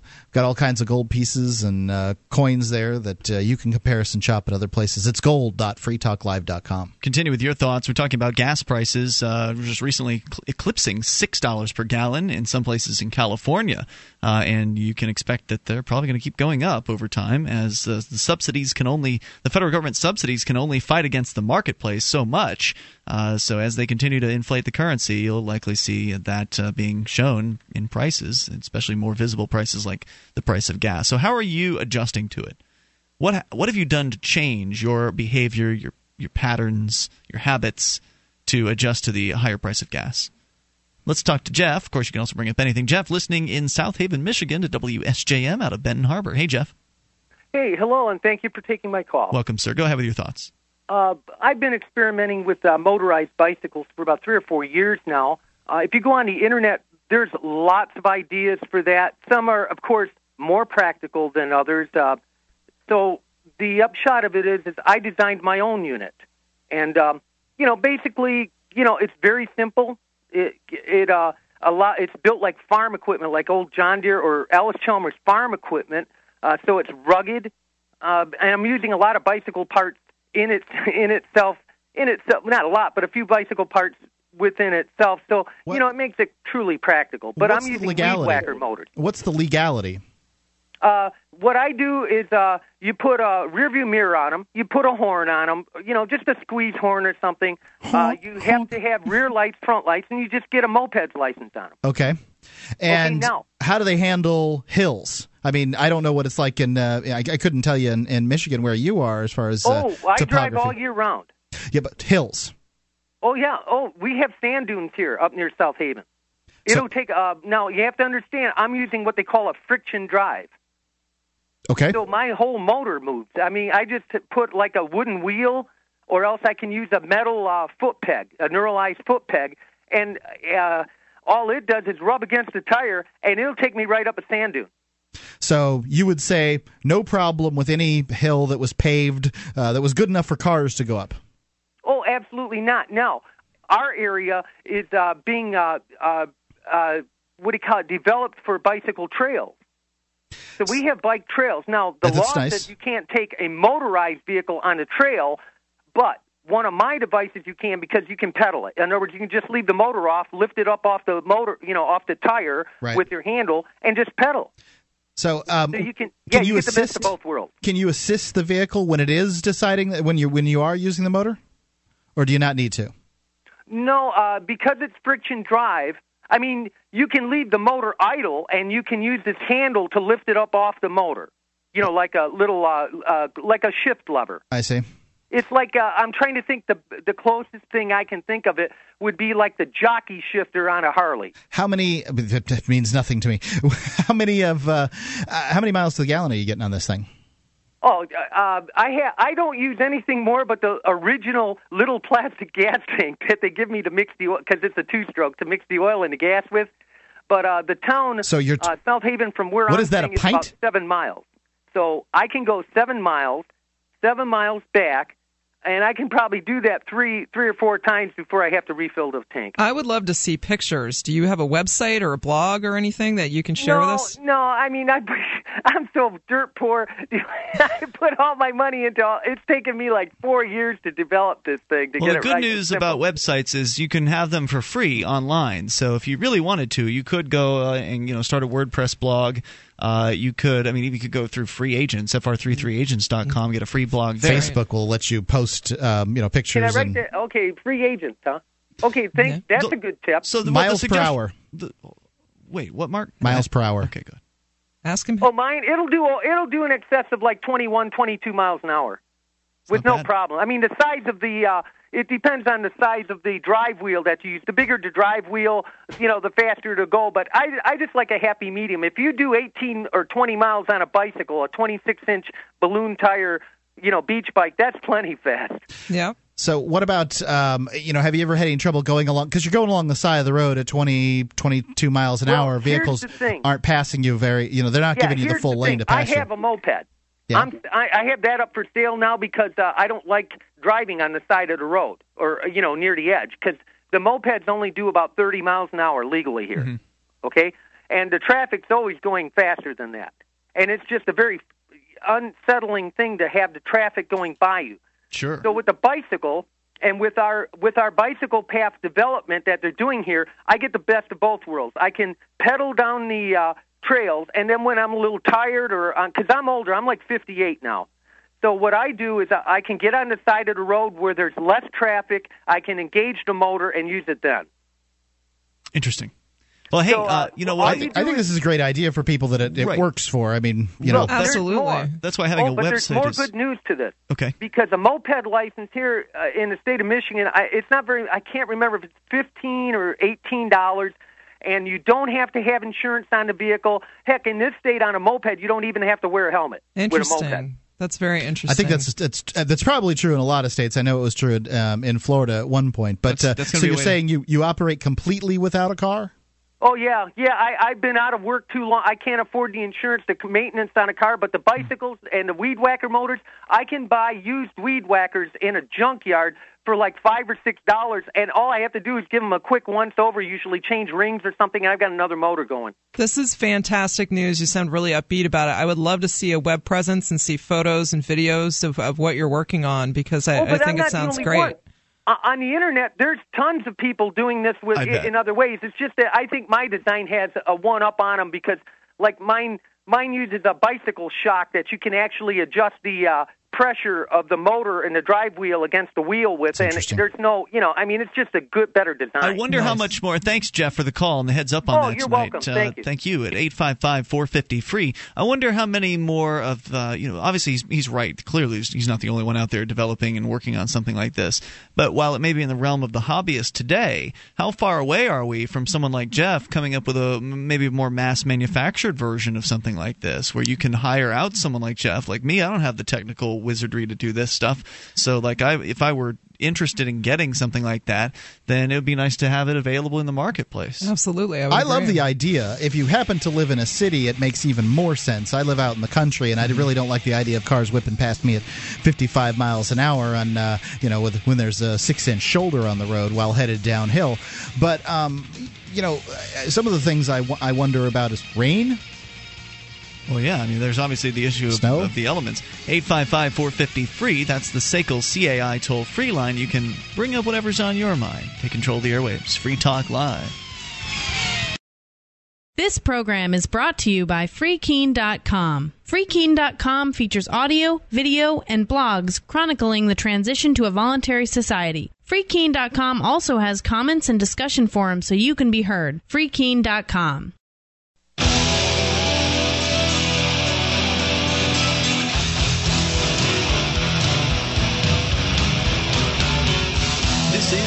Live, and you can bring up anything that you want. Toll free number here, 855 450 free. That's the SACL CAI toll free line, 1 855 450 3733. Don't forget you can join us on our website over at freetalklive.com. We've got the Shrine of Female Listeners with dozens of ladies who've taken the time to send in their validated photo or video showing that they're listeners of this program. Shrine.freetalklive.com will take you there.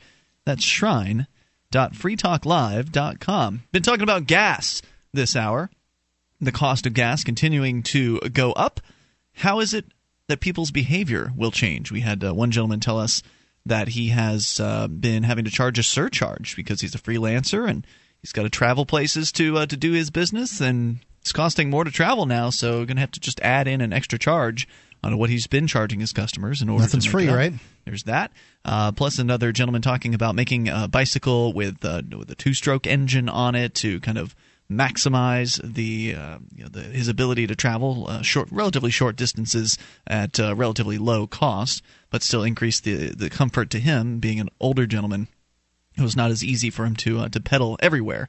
Uh, so ba- backing up his foot power with a little bit of gas power. So what are some of the other things that uh, that people can do out there or are doing? Uh, Nemi, you talked about changing driving habits, like coasting downhill. Sure, and drafting on on large vehicles too. It's not wise. It's not safe. And there's actually a um, a hypermiling safety foundation that's been founded to kind of counteract some of the the negative press that's been put out there about hypermiling. So this is hypermiling, and you know I've I talked to my mechanic about this uh, putting in in neutral in order to go down hills, and you know this may have made sense when they had cars with carburetors and that kind of thing, but now with fuel injected engines, the the fuel injector isn't injecting as much fuel. There may be some savings, but it's probably pretty mitigable. Is what uh, the you know, there's there probably is some savings, but it's probably pretty mitigable. Is what I'm guessing. You mean to coasting? Yes. Gotcha. 855 450 free. If you've got some uh, you know, examples of how your life has changed, are you, are you doing more carpooling? You know, we talked about going to different stores once a week, or maybe less than once a week, maybe once every other week. Trip planning Trip too. planning, so plotting out where you're going to go rather than zigzagging around or going one place one day and one place the next day. Well, that's in, at our house. We, you know, if you needed something in town, you ran in town and you got it. But not anymore. Um, you know, for I, I suspect this is what's going on with lots of people. Is hey, they drop that trip, that extra trip to grandma's house once a month. And they also, you know, go into they, they make their trips just uh, but much more efficiently. Well, right, and how many people are doing the what they call well, staycations, where people are not really going anywhere for vacation? They're they're trying to you know keep as much of their money in the house as uh, as possible and staying home. So, also, is that going to affect? I know, Mark, you've told me that your son Jack, uh, four-year-old son Jack, has uh, various different things that he can do around town, like go to you know classes or whatever, swim Sure. class. Uh, does that mean that uh, people are going to do less with their kids? Are they going to? Are parents going to try to find more at-home, stay-at-home activities for uh, for children? Of course they are. Take them out, sort of activities. Absolutely, they are. You know, I mean, those those are just the that's what's going to happen. When you see when gas prices go up, travel goes down. End of story. Uh, 855 450 free. That's the toll free number. Vince is on the line listening in Indy to WXNT. Hey, Vince. Hi, Ian, and Mark, and Nemi. Hey, I Vince. just wanted to say that well, I live off the grid. I mean, I have for about 25 years, so Cool. so I don't pay a lot of. Uh, yeah, I still, you know, I have two old pickups, and I've kept them in tip-top shape over the years. And uh, now they're, they're very gas efficient. One's manual, and the other is an automatic transmission. But I bought these trucks back in the mid '80s, Wow. and I mean, How much did it cost you to go off the grid? huh? How much did it cost you to go off the grid? Oh, I've saved money over the years. over the years, but initially it's usually a fairly uh, it's a fairly expensive Well, what- cost. what I did was I did it a little bit each time. Mm-hmm. You know, I went off the electrical grid, and then I went off the water, and then I went off the gas, the natural gas heat. I went off the. I've just recently gone off of heating my water, um, you know, by electricity, and I'm heating it now with, uh, you know, my outdoor wood boiler, which heats my house during the winter. And I saw significant savings as far as electricity goes. And this is just, you know, an, another type of energy. And you know, there's a big advantages to it, but it can be costly if you want to put up a windmill system or a solar system. It can be very costly.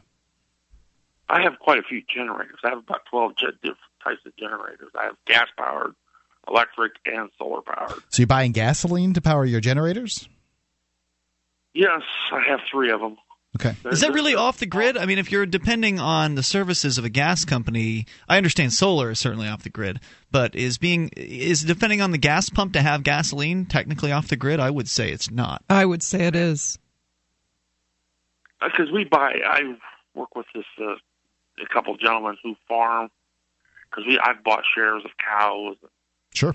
They they they buy their gasoline and then they buy they put it in tanks, underground tanks. Okay, I see what you're saying. If you're storing a whole boatload of uh, of gas and it's very rare that you have to uh, to refuel, that uh, that makes sense. I just feel like yeah, okay, technically, I guess the grid is like being connected to some sort of service at all times. Is that how we want to define the grid? Where Yeah. you're, you're constantly connected to some kind of a service? Seems to me if I'm you're just- taking delivery of energy, that you're taking delivery of energy. Right, you're still reliant on the system in that particular case. It may be a different system upon which you're relying, uh, but it is still a But it does give him the ability to, uh, com- you know, take competing energy as opposed to the power company, which does not allow competing energy. They're, not- they're granted a government monopoly. I agree with Mark's logic on this one. Vince, thanks for the call tonight. Appreciate it. Uh, 855 450 free. That is the SACL CAI toll free line. So, solar is one way to get off the grid, but you really can't run a whole lot off of solar, can you? So, so you know, solar's solar's coming along. It's getting better and better as That's time what I goes keep by. hearing. But it's still pretty expensive. And, and you know wind it's got its ups and downs. Really when it comes down to it if you've got some kind of moving water on your property you're really in pretty good shape. Is that the best alternative uh, form of energy? or? It is but it you know it can be very difficult in dealing with uh, you know local and state organizations the epa that kind of thing. Who knows you know what you can't just build a dam you know anymore. No, no, you can't because even even on private property, if you have a dam, you have um, annual inspections and upkeep and maintenance and all sorts of all sorts of restrictions that you have to abide by, unless you want to be fined by the government. Now, oftentimes people will have small, uh, you know, little tributaries that uh, the government's not going to pay attention to, and you can put together small hydropower situations there. It's not really a dam, just you know, water wheels and that kind of thing.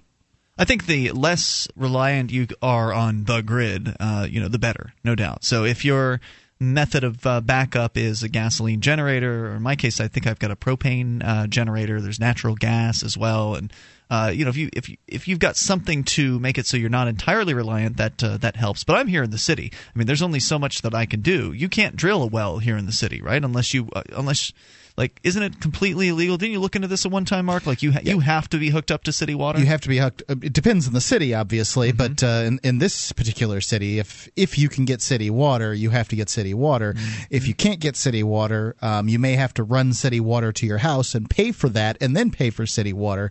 But in certain circumstances, if you're out far enough where they don't offer you city water, then you must drill a well. So it's like we we tell you how you get your water, and that's it. And the more urbanized an area, the more likely you're going to encounter things like that, right? The, the more difficult getting off the grid is, the more urban the area. I mean, for instance, New York City. What can you really do there? There's uh, another thing that I you know didn't have, didn't get a chance to mention is gasification. This can be done with wood chips or wood or you know things like that. You have to look into it thoroughly. I can't explain it to you. I'm not an expert in gasification, but it's it's it's interesting. You can run generators off of it. Gasification. It's called gasification. What is it again? Essentially, you do something to wood in order to be able to you know get the stuff out of it to be able to power a generator. Apparently, you can without too much conversion power a gasoline Getting generator. gas from wood? Yep. Interesting. I would be interested in hearing more about that. it's a relatively old technology, uh, you know, used by farmers and that kind of thing. You'll, you know, I I just talking to a friend today who saw a video online of an El Camino that used a gasification system. So go on YouTube, search El Camino gasification. You should be able to pull it up. Well, one of the other things you probably start seeing is uh, people moving in together more often than they might have in the past. Oh, yeah, there's gonna be a already lot of happening. Uh, lots of folks moving back in with parents, maybe uh, couples moving in with other couples, families moving in with other other families.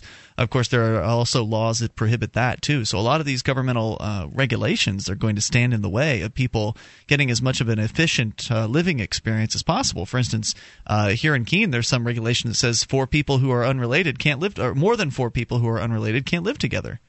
Now, obviously, it's going to be difficult for them to prove that case. They would have to have proof that you know those people were living together who shouldn't be living together, and they'd have to be able to prove in court that you're violating those ordinances. But it sucks. All it that takes is a neighbor to snitch on you.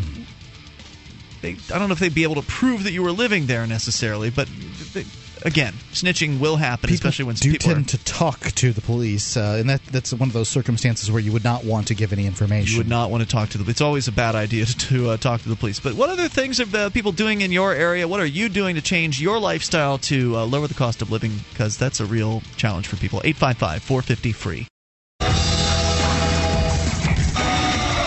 Available now, four new songs from Raja Mojo.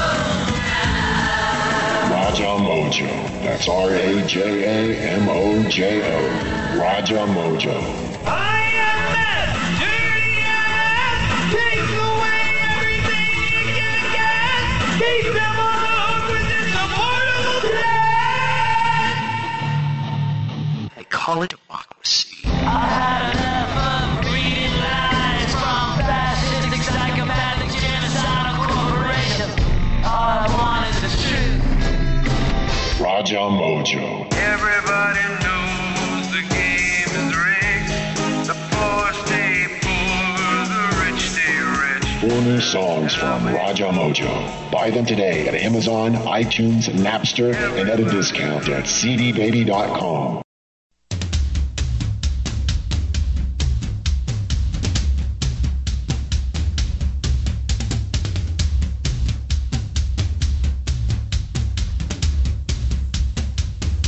This is Free Talk Live. You can bring up anything that you want. Toll free number here 855 450 free. The SACL CAI toll free line 1 855 450 3733. Join us on our website over at freetalklive.com. We give you the features, you can enjoy them for free.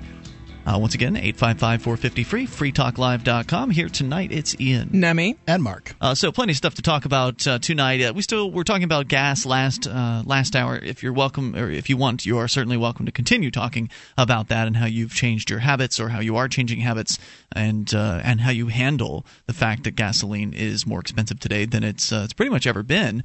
At least this time of year, right? Didn't they didn't they hit a record for this time of year recently? Yeah, I thought the high price. month of was it the month of February was the highest ever, month of March, Yeah, something, something like that. like that. So uh, you know, obviously people should prepare for the worst here because uh, like odds are good. Uh, gas isn't going to get any cheaper. So you're welcome to talk It's- about that. odds are very good. or bring up whatever it is you want. 855 450 free. And uh, in other news, soccer mom has been busted as a madam. In fact, not just any madam, someone running an Upper East Side brothel that raked in millions of dollars, catering to wealthy, powerful Johns.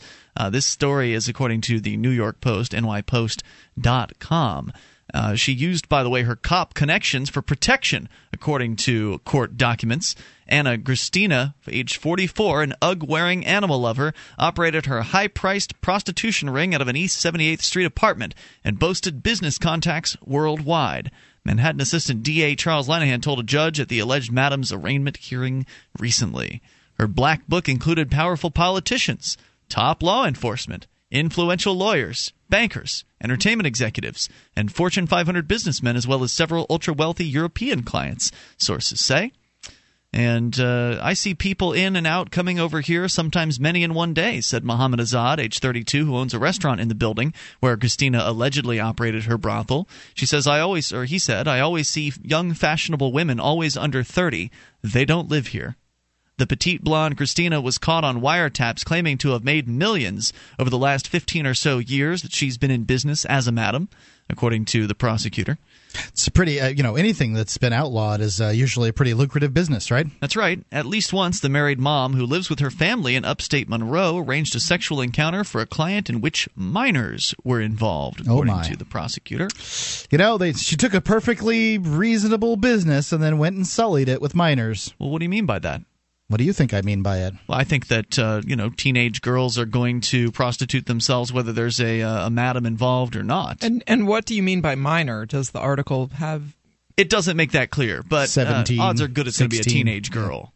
I mean, it's, it seems very unlikely that we're talking about children here, but uh, I suppose that's a possibility. I suppose the possibility exists, but um, you know, likely you're talking. I, I would agree with you that these things are true. That uh, teenage girls will prostitute themselves, uh, but you know, how many of them will do it, and how easy will it uh, be for them to do it?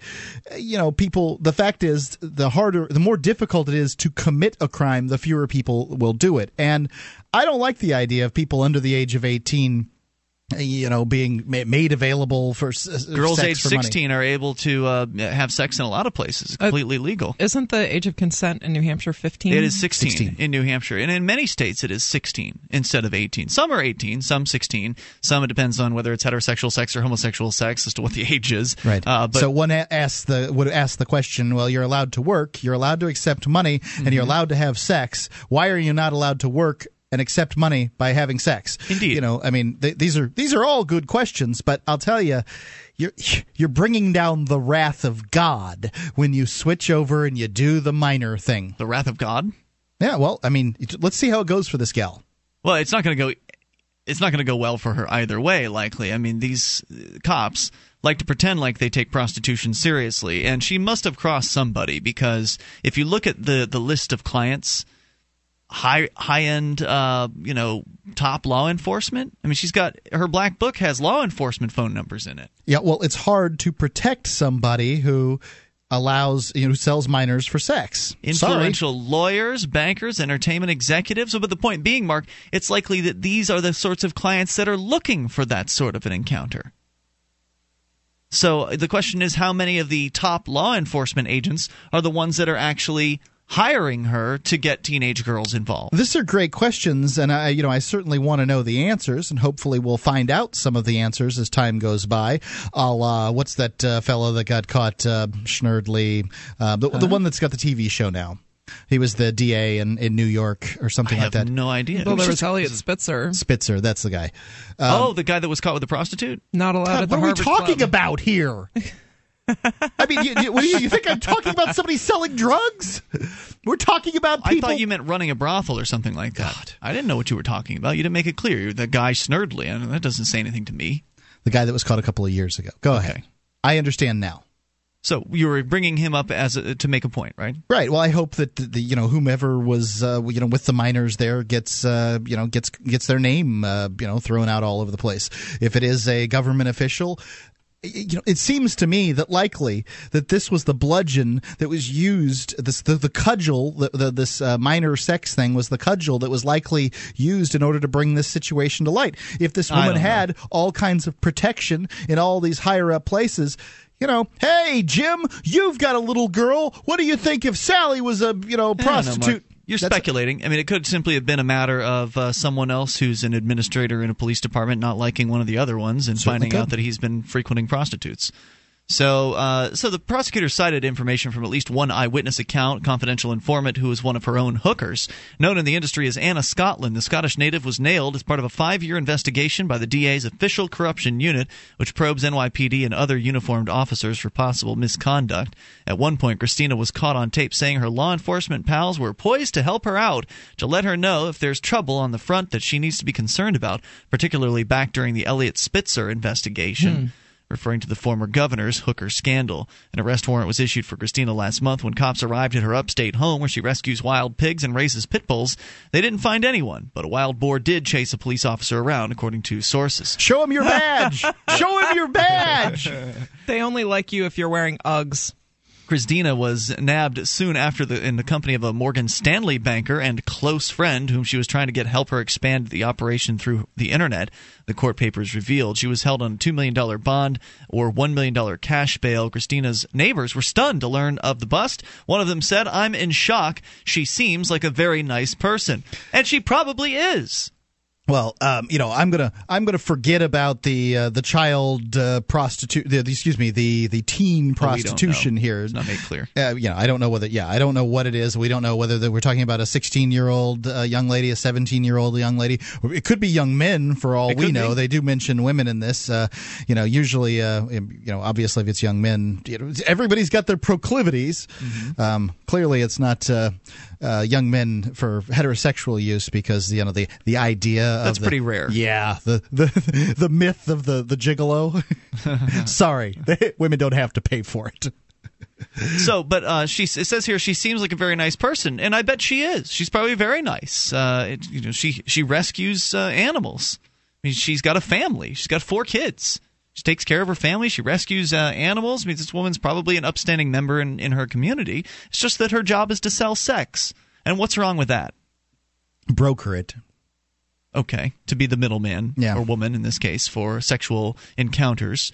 Uh, what's wrong with that? I mean, we talked about this a few days ago. Just coincidence that we happen to have a male prostitute on the show on our phone lines a couple, a couple of nights go- uh, ago, and now here we are again talking about the issue because it's in the news. I don't think there's anything wrong with paying for sex.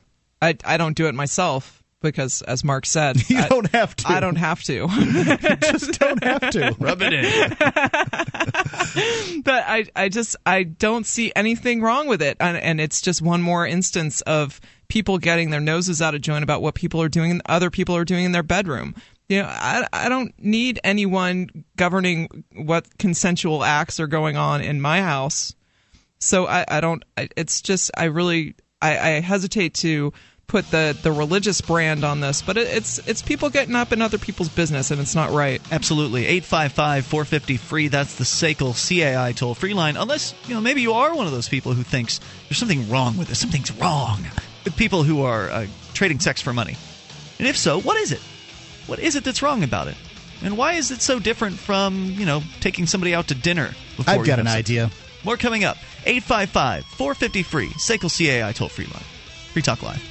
Fallen Angel Toys is a tasteful company for adult desires and fetish fantasy. Thousands of items vibrators, literature, blindfolds, lubes, and more. Great for bachelorette parties or serious lifestylers. We're a family owned business with new specials every week, discreet packaging and shipping, and safe, secure checkout through PayPal. Use code FTL at checkout for 25% off your first time. No minimum purchase required. That's fallenangeltoys.com.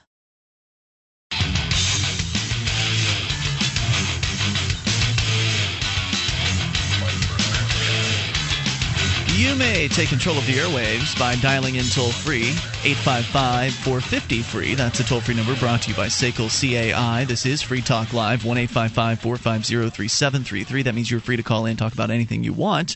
And we are live seven nights per week. Joining you here tonight, it's Ian. Nemi. And Mark. Once again, toll free number 855 450 free. We're talking prostitution. We'll get right into your calls here in a moment. So, well, you can always, uh, be- you know, if, if prostitution's your thing, check out bitcoins. You can use them. You, you can pay them off with bitcoins. They're the world's first. That's a segue. It was pretty good. yeah. World's first potentially anonymous digital cash. With bitcoins, there are no contracts to sign, no terms of service to abide by. Anyone can download the free Bitcoin software and be using them to purchase prostitutes in just a few minutes. Um, of course, you have to find a willing partner. With bitcoins, you can send and receive money anywhere in the world without needing permission from any bank or government for anything. Uh, to learn how, go to uh, visit weusecoins.org. It's weusecoins.org. And now, thanks to, thanks to bitinstant.com, you can have bitcoins in less than an hour by depositing cash at any major bank.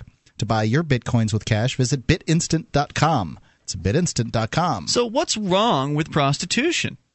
That's the question I have because uh, yet another madam has been busted. This one in uh, New York City, running a very exclusive uh, operation for very high end clients, which include uh, in entertainment executives and even top law enforcement officials, you know, politicians, etc. They've gone through her black book. She's sitting in jail right now. She has been unable to post the million dollar cash bail uh, that they put on her. That's crazy to me. Yeah. Yeah, million dollar cash For bail. For sex. brokering sex. Right. you know, a, a relatively normal, uh, you know, human operation, sex, and a million dollars. You is know, because money's involved too. I mean, if she had done this at a bar, it would be just a friend doing a friend a favor. That's that's what it would be. All right, Like catching chlamydia. Let's go to Um, you and your thoughts here. We've got Barry, uh, and then I know there was a question from the chat room. Uh, we'll share that in a moment. But Barry's first listening in West Virginia to WVTS uh, in Charleston. Barry, you're on Free Talk Live at the Nemi Mark. How are you guys this Hey, evening? what's on your mind, Barry? Uh, well, first of all, I'm driving a F-150. I have all my teeth, and I am a conservative. All right. Congratulations. good, good going on the teeth. Kids, Yeah, brush your teeth. That's right. Uh, anyway, I go to I go to church. I consider myself a Christian, and I also believe that you should have the right to do whatever you want to do with your body if it doesn't hurt anybody else. So, if you want to sell your body, that's between you and your body. Excellent. And uh, if you have any numbers that I can use to buy pizza, no, I'm just kidding. if I did, I wouldn't give them out over the air. But uh, Have a so, good one. so oh, thanks, man. I appreciate hearing from you tonight. I guess you know it's great to have people support us on the issue, but I'm really interested in, in folks who think this is a problem, who who are sitting there thinking, "Wow, it's good that they cracked down on this this madam. Now those high priced hookers will have to go somewhere else to find their clients." I mean, you're not going to stop anything from happening. You're going to inconvenience. You know, there's going to be some businessman that flies into New York City. He hasn't heard the news about this. He's going to try to call up his uh, his madam to make a date with uh, with some girl while he's on his business trip. She's not going to answer, and he's going to be inconvenienced for a weekend. I mean, that's really the max that's going to happen here. So the, the you know the the people that, the girls that are working hard and you know there may be boys involved uh, that are working hard in order to you know make some money go to college they're all in college you know um, you know they're they're the ones that are getting in trouble the, and the customers the johns likely not so much uh, obviously Eliot Spitzer doing pretty good with that uh, television career of his now and the the caller just sort of alluded to why I think prostitution remains illegal. You know, because here in the United States, I don't think that many people consider it a religious problem. And I'm going to further cement everybody in everybody's mind that I'm some kind of sexist. It's because prostitutes drive down the cost of sex. Um, we spoke, you know, you mean if it were legal? in general they do so in order to you by you know making keeping it illegal you keep you in, include uh, you know diseases that otherwise would be tested for and likely not not be nearly as prevalent among prostitutes.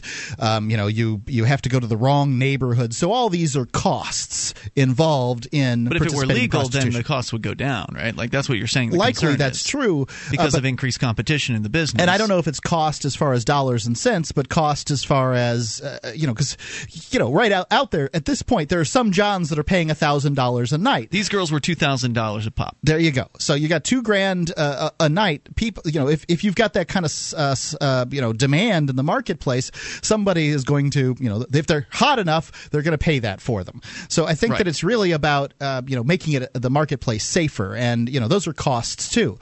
I wouldn't go to a prostitute because of those reasons. I'm not going to the bad section of town and catching the clap. Mm-hmm. I'm just not interested. Thanks very much. But the, the you know the guy who called in, you know, he made a joke about, hey, give me a telephone number where I can find a good hooker. and you know, th- what do you think his wife would think about that call? She He- probably wouldn't like it. yeah, she wouldn't like that very much. And I so mean, considering if they are really you know, the good Christians they claim to be. Unless they have an agreement to the contrary. Indeed, which Uh, would probably be very unchristian of them. well I, I don't know I, i'm not gonna even i'm not even going to go anywhere near their religion but it you know i don't know how well relationships are going to work with those kind of agreements. Um, So you know, that's- saying that the- reason prostitution is illegal is because Uh, among legal other prostitution would bring the cost down. bring the no it bring the cost of sex down. Like ask yourself this. Is one of the reasons that men choose to be in monogamous relationships is so that they may have sex on demand?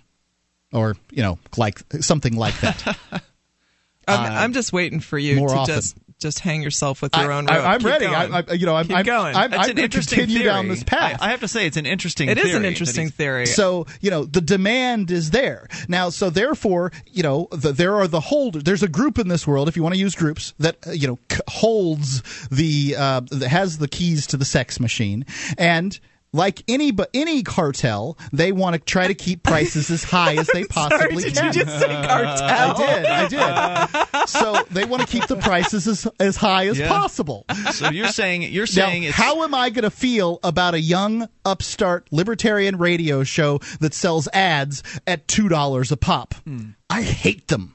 I hate their very being. They're Oh, bad, bad hate's not a people. good feeling, Mark. I'm You just telling hate you. people. Shut up. Um, I'm so I'm still just laughing telling you. about cartel.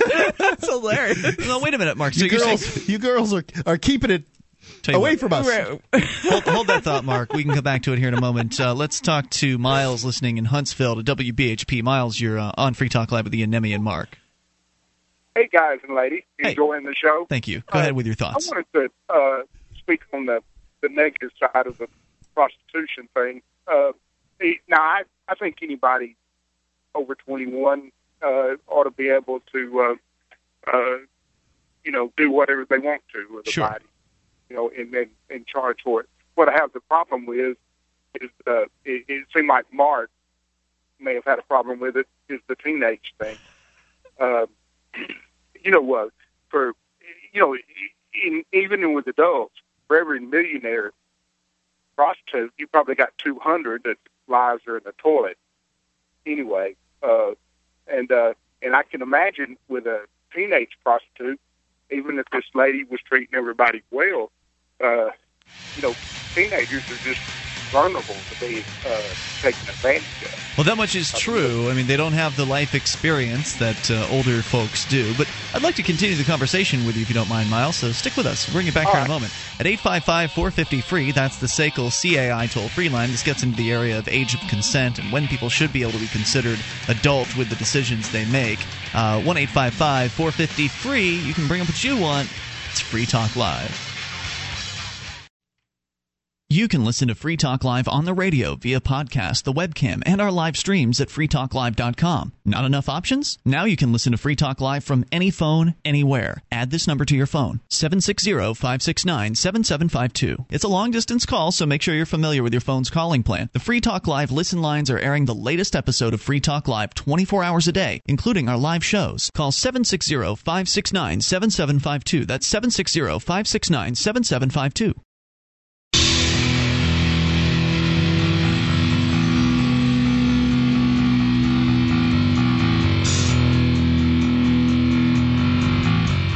Free Talk Live. You may bring up what you want here, toll free at 855 450 free. That's the SACL CAI toll free line, 1 855 450 3733. You can join us on our website at freetalklive.com. We give you the features there free, so enjoy those on us. Again, freetalklive.com. Here tonight, it's Ian. Nemi. And Mark.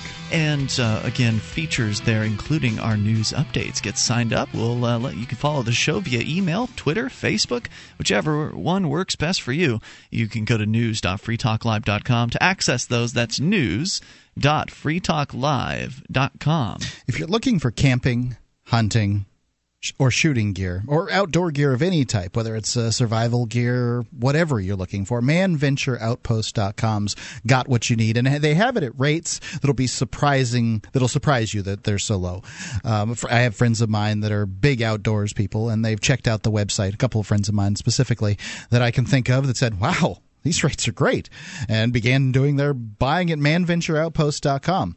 They've got knives, ammunition, scopes, binoculars, laser sights, tactical flashlights, fish finders, boating equipment. Everything that the outdoors person needs.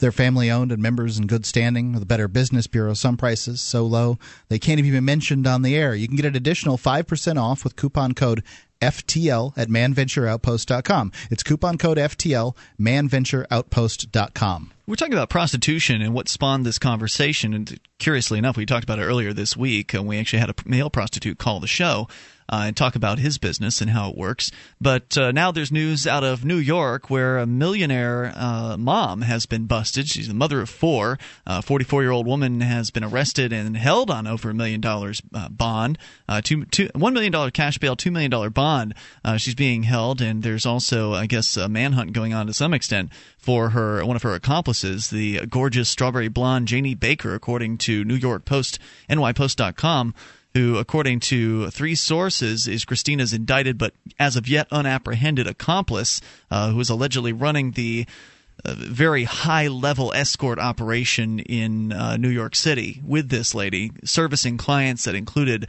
very high end folks like, uh, uh, you know, top police officials politicians, entertainment executives, people who are willing to pay two thousand dollars per night for one of these And able. Ladies uh, that uh, one of their services. So uh, there's you know again that woman's on the uh, the lam at the moment, and as the assistant DA puts Won't it, take long. There are certain high, well maybe there are certain high wealth individuals he says friends and business associates who have an interest in not having this case move forward and would assist this woman in fleeing if uh, that's what she were interested in doing. I mean, remember these people that Where's she's she gonna with- go? Oh, well, away from the uh, New York City and this country. Yeah, yeah, it's going to have to get pretty far. It's the world's getting smaller all the time. It's very difficult to get to other countries, much more so than it was 20 years ago. You know, all these uh, True, but if you've got a, a guy with a million dollars who's helping you out, maybe it'll be a little easier than the average person who's trying to escape. uh, yeah. So we've got Miles on the line in Huntsville, and uh, Miles is concerned with the part of the story where it's alleged that uh, one of these madams hooked up somebody with an under, underage participant. It is not detailed how underage or in what you know sexual circumstances we're talking about or what their role was in this particular process. But you brought that to the fore as you know you said you don't mind uh, adults consenting with one another to have sex for money, but you were concerned about uh, teenagers. Right, right. See, uh, well, in Alabama, you can't even buy a car until you're 19 years old.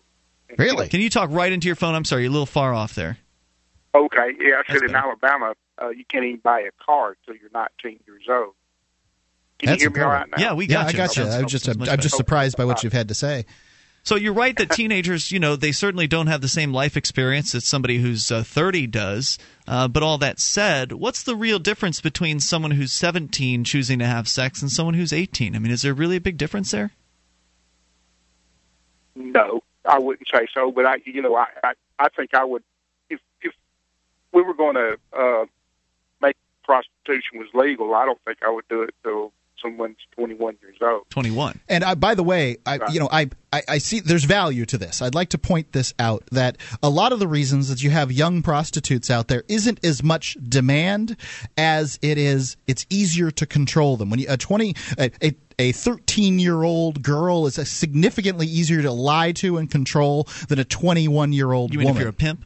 Yes, that's correct. And so they're just a lot easier to control. Plus, people who have fetishes for the younger, uh, you know, women would likely be able to go to younger prostitutes, say 21, uh, 22, 23, and, you know, they dress up like I don't know, they put on those little plaid skirts or whatever, and so they'd get whatever you know fetish it is, uh, you know, fed that way without having to go into the black market area. But with pornography, it's legal to be a porn actress at age 18. Are you, uh, Miles, also advocating that that uh, number be raised? Should should young people not be able to engage in porn until they're 21 as well?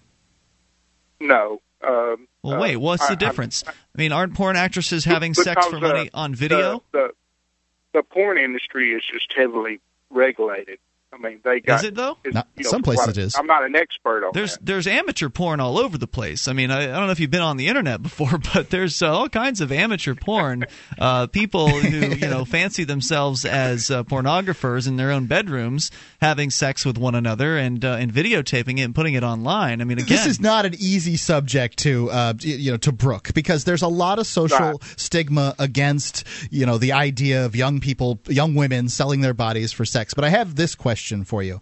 So uh, you know you can see the problem of uh, doing the 21 year old prostitutes when there are 18 year old uh, porn actresses, and you know you can kind of see how oh well gee you know I guess you'd have to let um, you know 18 year olds uh, be prostitutes if that's what they wanted to do if you have 18 year olds uh, you know doing porn. But what about places where 16 year olds are allowed to have sex? I, I, I admit I am very uncomfortable with this idea. But places like, say, New Hampshire, and I'm sure that there's other places uh, around the. I know there are other places around the in United States. Canada it was 14 for a long time. They Yeah, just raised it to 16 They- a few it's, years it's been ago. raised recently to 16. So, you know, places where 16 year olds can work, 16 year olds can make money, and 16 year olds can have sex.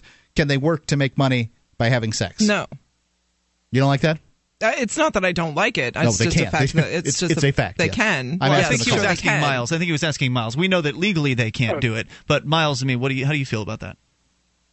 Well, uh, if, if if I understand what you're talking about, uh, you know, the legal age in Alabama is 16 years Mm-hmm. old, but you know, it's not. You know, it's illegal anytime you do it for money. Sure. in Alabama. So, uh, uh, but what what I'd like to share with you, you know, when I'm I've been married for 30 years, so you know, the internet wasn't around when I was, uh, uh, you know, that kind of person would be scoping around to see what Right. kind of sex was on the internet. Uh, but uh, back a long time ago, when I was a young man, uh, you know, I was a DJ at a strip club, and uh, he- my, one of my side jobs was to get rid of the people, you know, the girls that you know were on drugs or were prostitutes, either one. To get rid of them, meaning to kick them out of the club. well, Right, right, right. So you only Because, kept the you know, ones that were unwilling to sell their bodies and didn't do drugs? Uh, yeah, yeah. Well, if they, it, it it doesn't matter how willing they were if they did it, because you know that's going to cost you money, and it invites the police. You know, it's a money making Gotcha. operation. A, a bar like that is. Um, but you could tell the difference. I, I became a little bit of an expert, you know, on uh, you know drug use among strippers and you know prostitution like that, and you, could just tell the difference between the 18 year old girl and that that would come in inexperienced, and the 25 year old girl that came into it like it was job. I'm there to make money, you know, and then go home. Uh, you know, he, he would see the 18 inexperienced girl, and you know, it was just like forever. I hated to see them coming because they would just get their lives. You could see, you know, we're wrecking people's lives like that. Yep. I mean, you could just see their lives going downhill. Well, I guess You know, it just I- all I- depends. I mean, uh, th- and by the way, Miles, and it thank you does for the it call. does depend uh, but i think that uh, you know i think most people it's a life wrecker to you mean some go- extent going into being a, a, a stripper? yep 855 450 free. It depends on the reasons you're getting in, right? So if you're getting in so you can get money for a drug habit you already have, then that's not going to go in the right direction for you. Uh, but I did know a lady that was stripping her way through college, and she seemed to be an upstanding young lady, and she, you know, wasn't. At least in my opinion, she didn't seem to be a, a drug addict. More coming up here, 855 450 free. On Free Talk Live, we talk about investing in gold and silver as a hedge against inflation, investment, and barter currency. We've teamed up with Midas Resources to offer you some great rates on some hand-picked gold and silver pieces. U.S. Eagles, British Sovereigns, 20 francs, Lakota Nation silver rounds, Montana silver reserves, and Walking Liberty halves. Call 877-857-9938 or go to gold.freetalklive.com. The shipping is the same for one as it is for 20, so try to get as many as you can all at once. gold.freetalklive.com.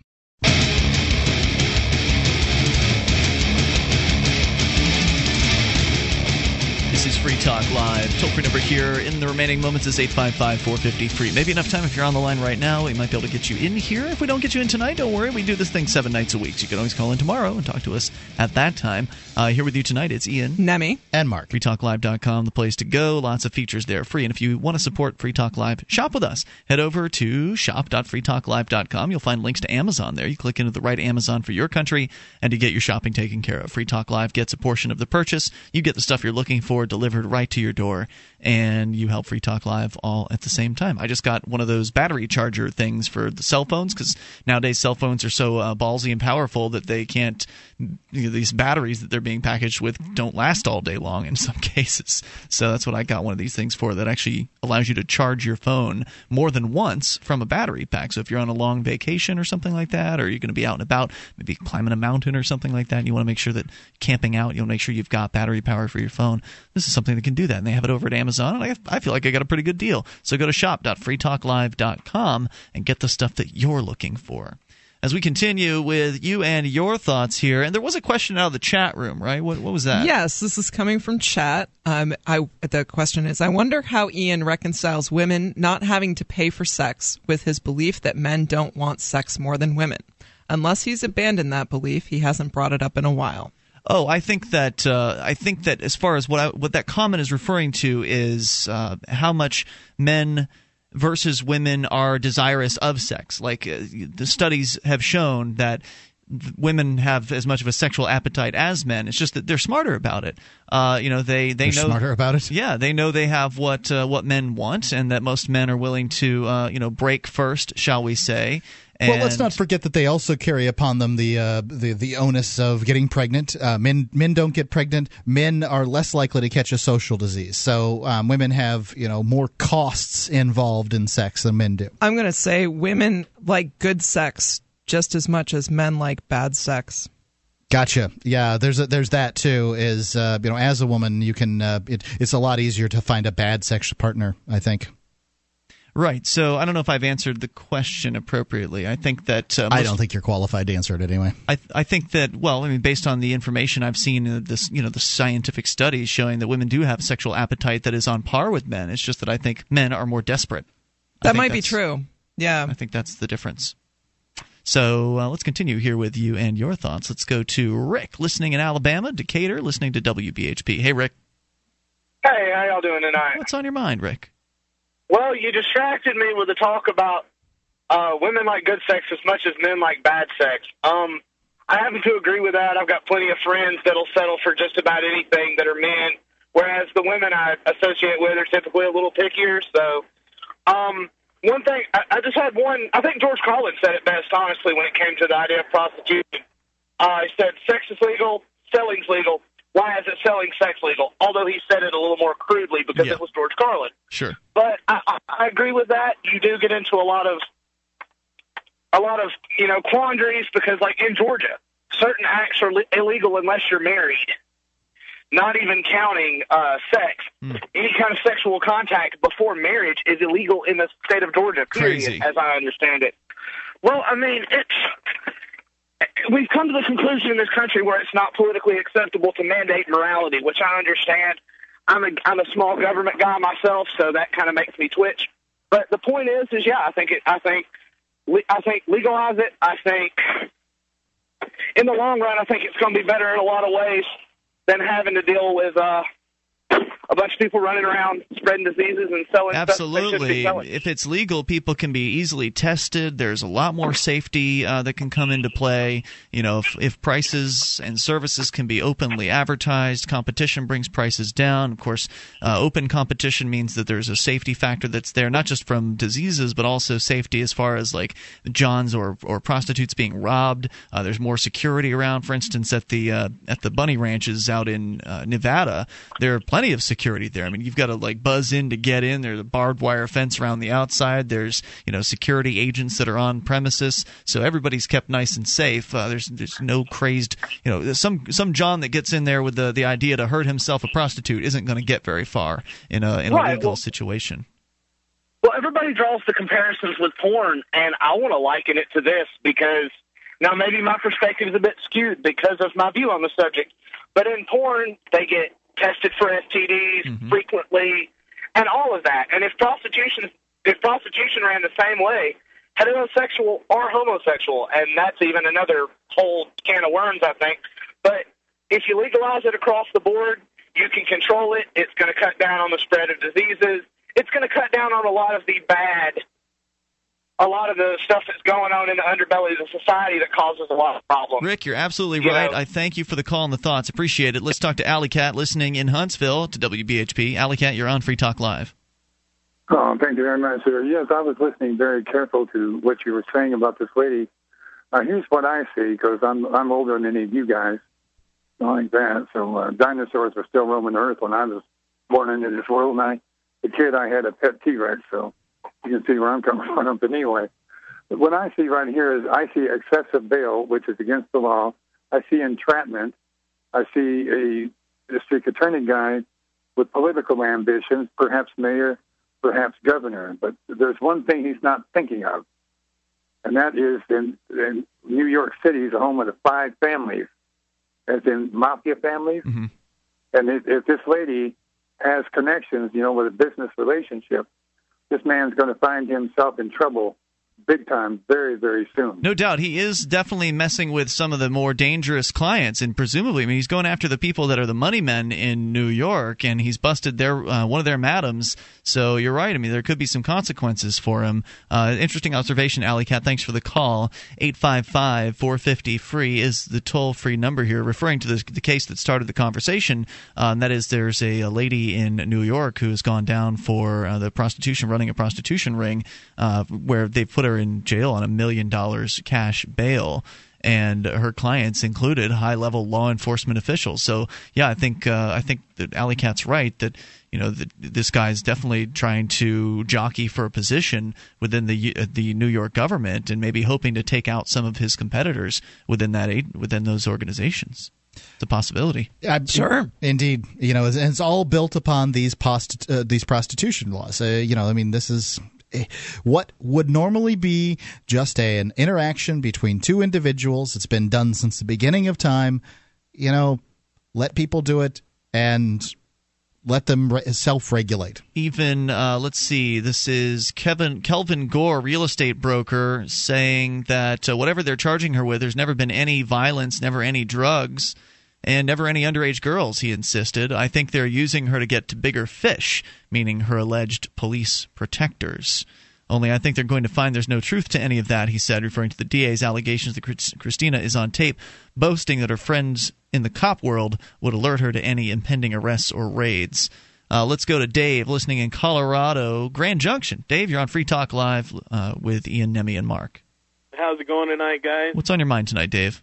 Well, I got a couple of things. First of all, the reason that I called is I, I wanted to wanted to remind the audience, you know, now that Super Tuesday's over with and everything, they got to remember they got a choice, and his name's Gary Johnson.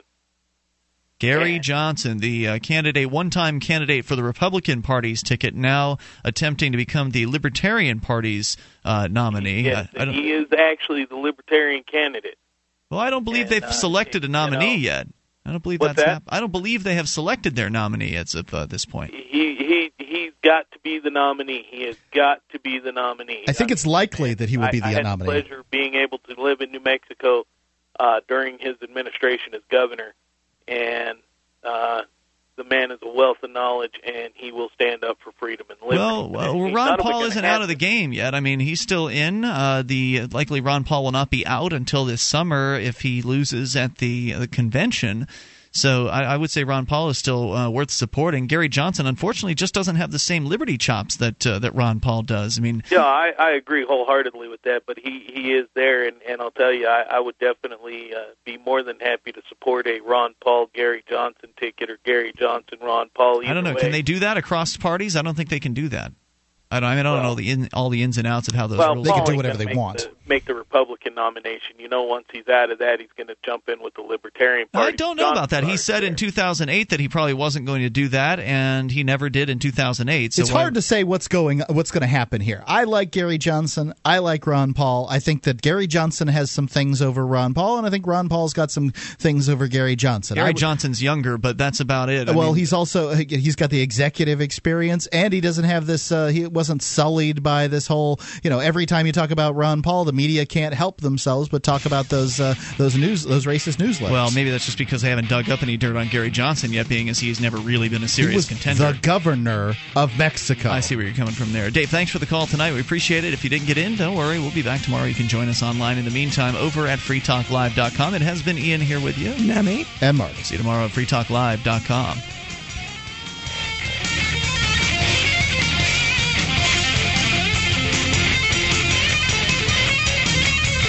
Where do you want to go today? It's the 1000 Places Travel Minute with Patricia Schultz, renowned travel expert and author of the number one New York Times bestseller, 1000 Places to See Before You Die, with one more place to add to your traveler's life list. Denali National Park in Alaska is one of my thousand places to see before you die. Alaska's Denali National Park is a home to Mount McKinley, and standing at 20,320 feet, it is the tallest peak in North America. Visitors return from the 6 million acre park with tales of grizzlies, moose, and golden eagles, of sweeping vistas of subarctic tundra, and the massive peaks of the Alaska mountain range that almost rival the Great Peak itself.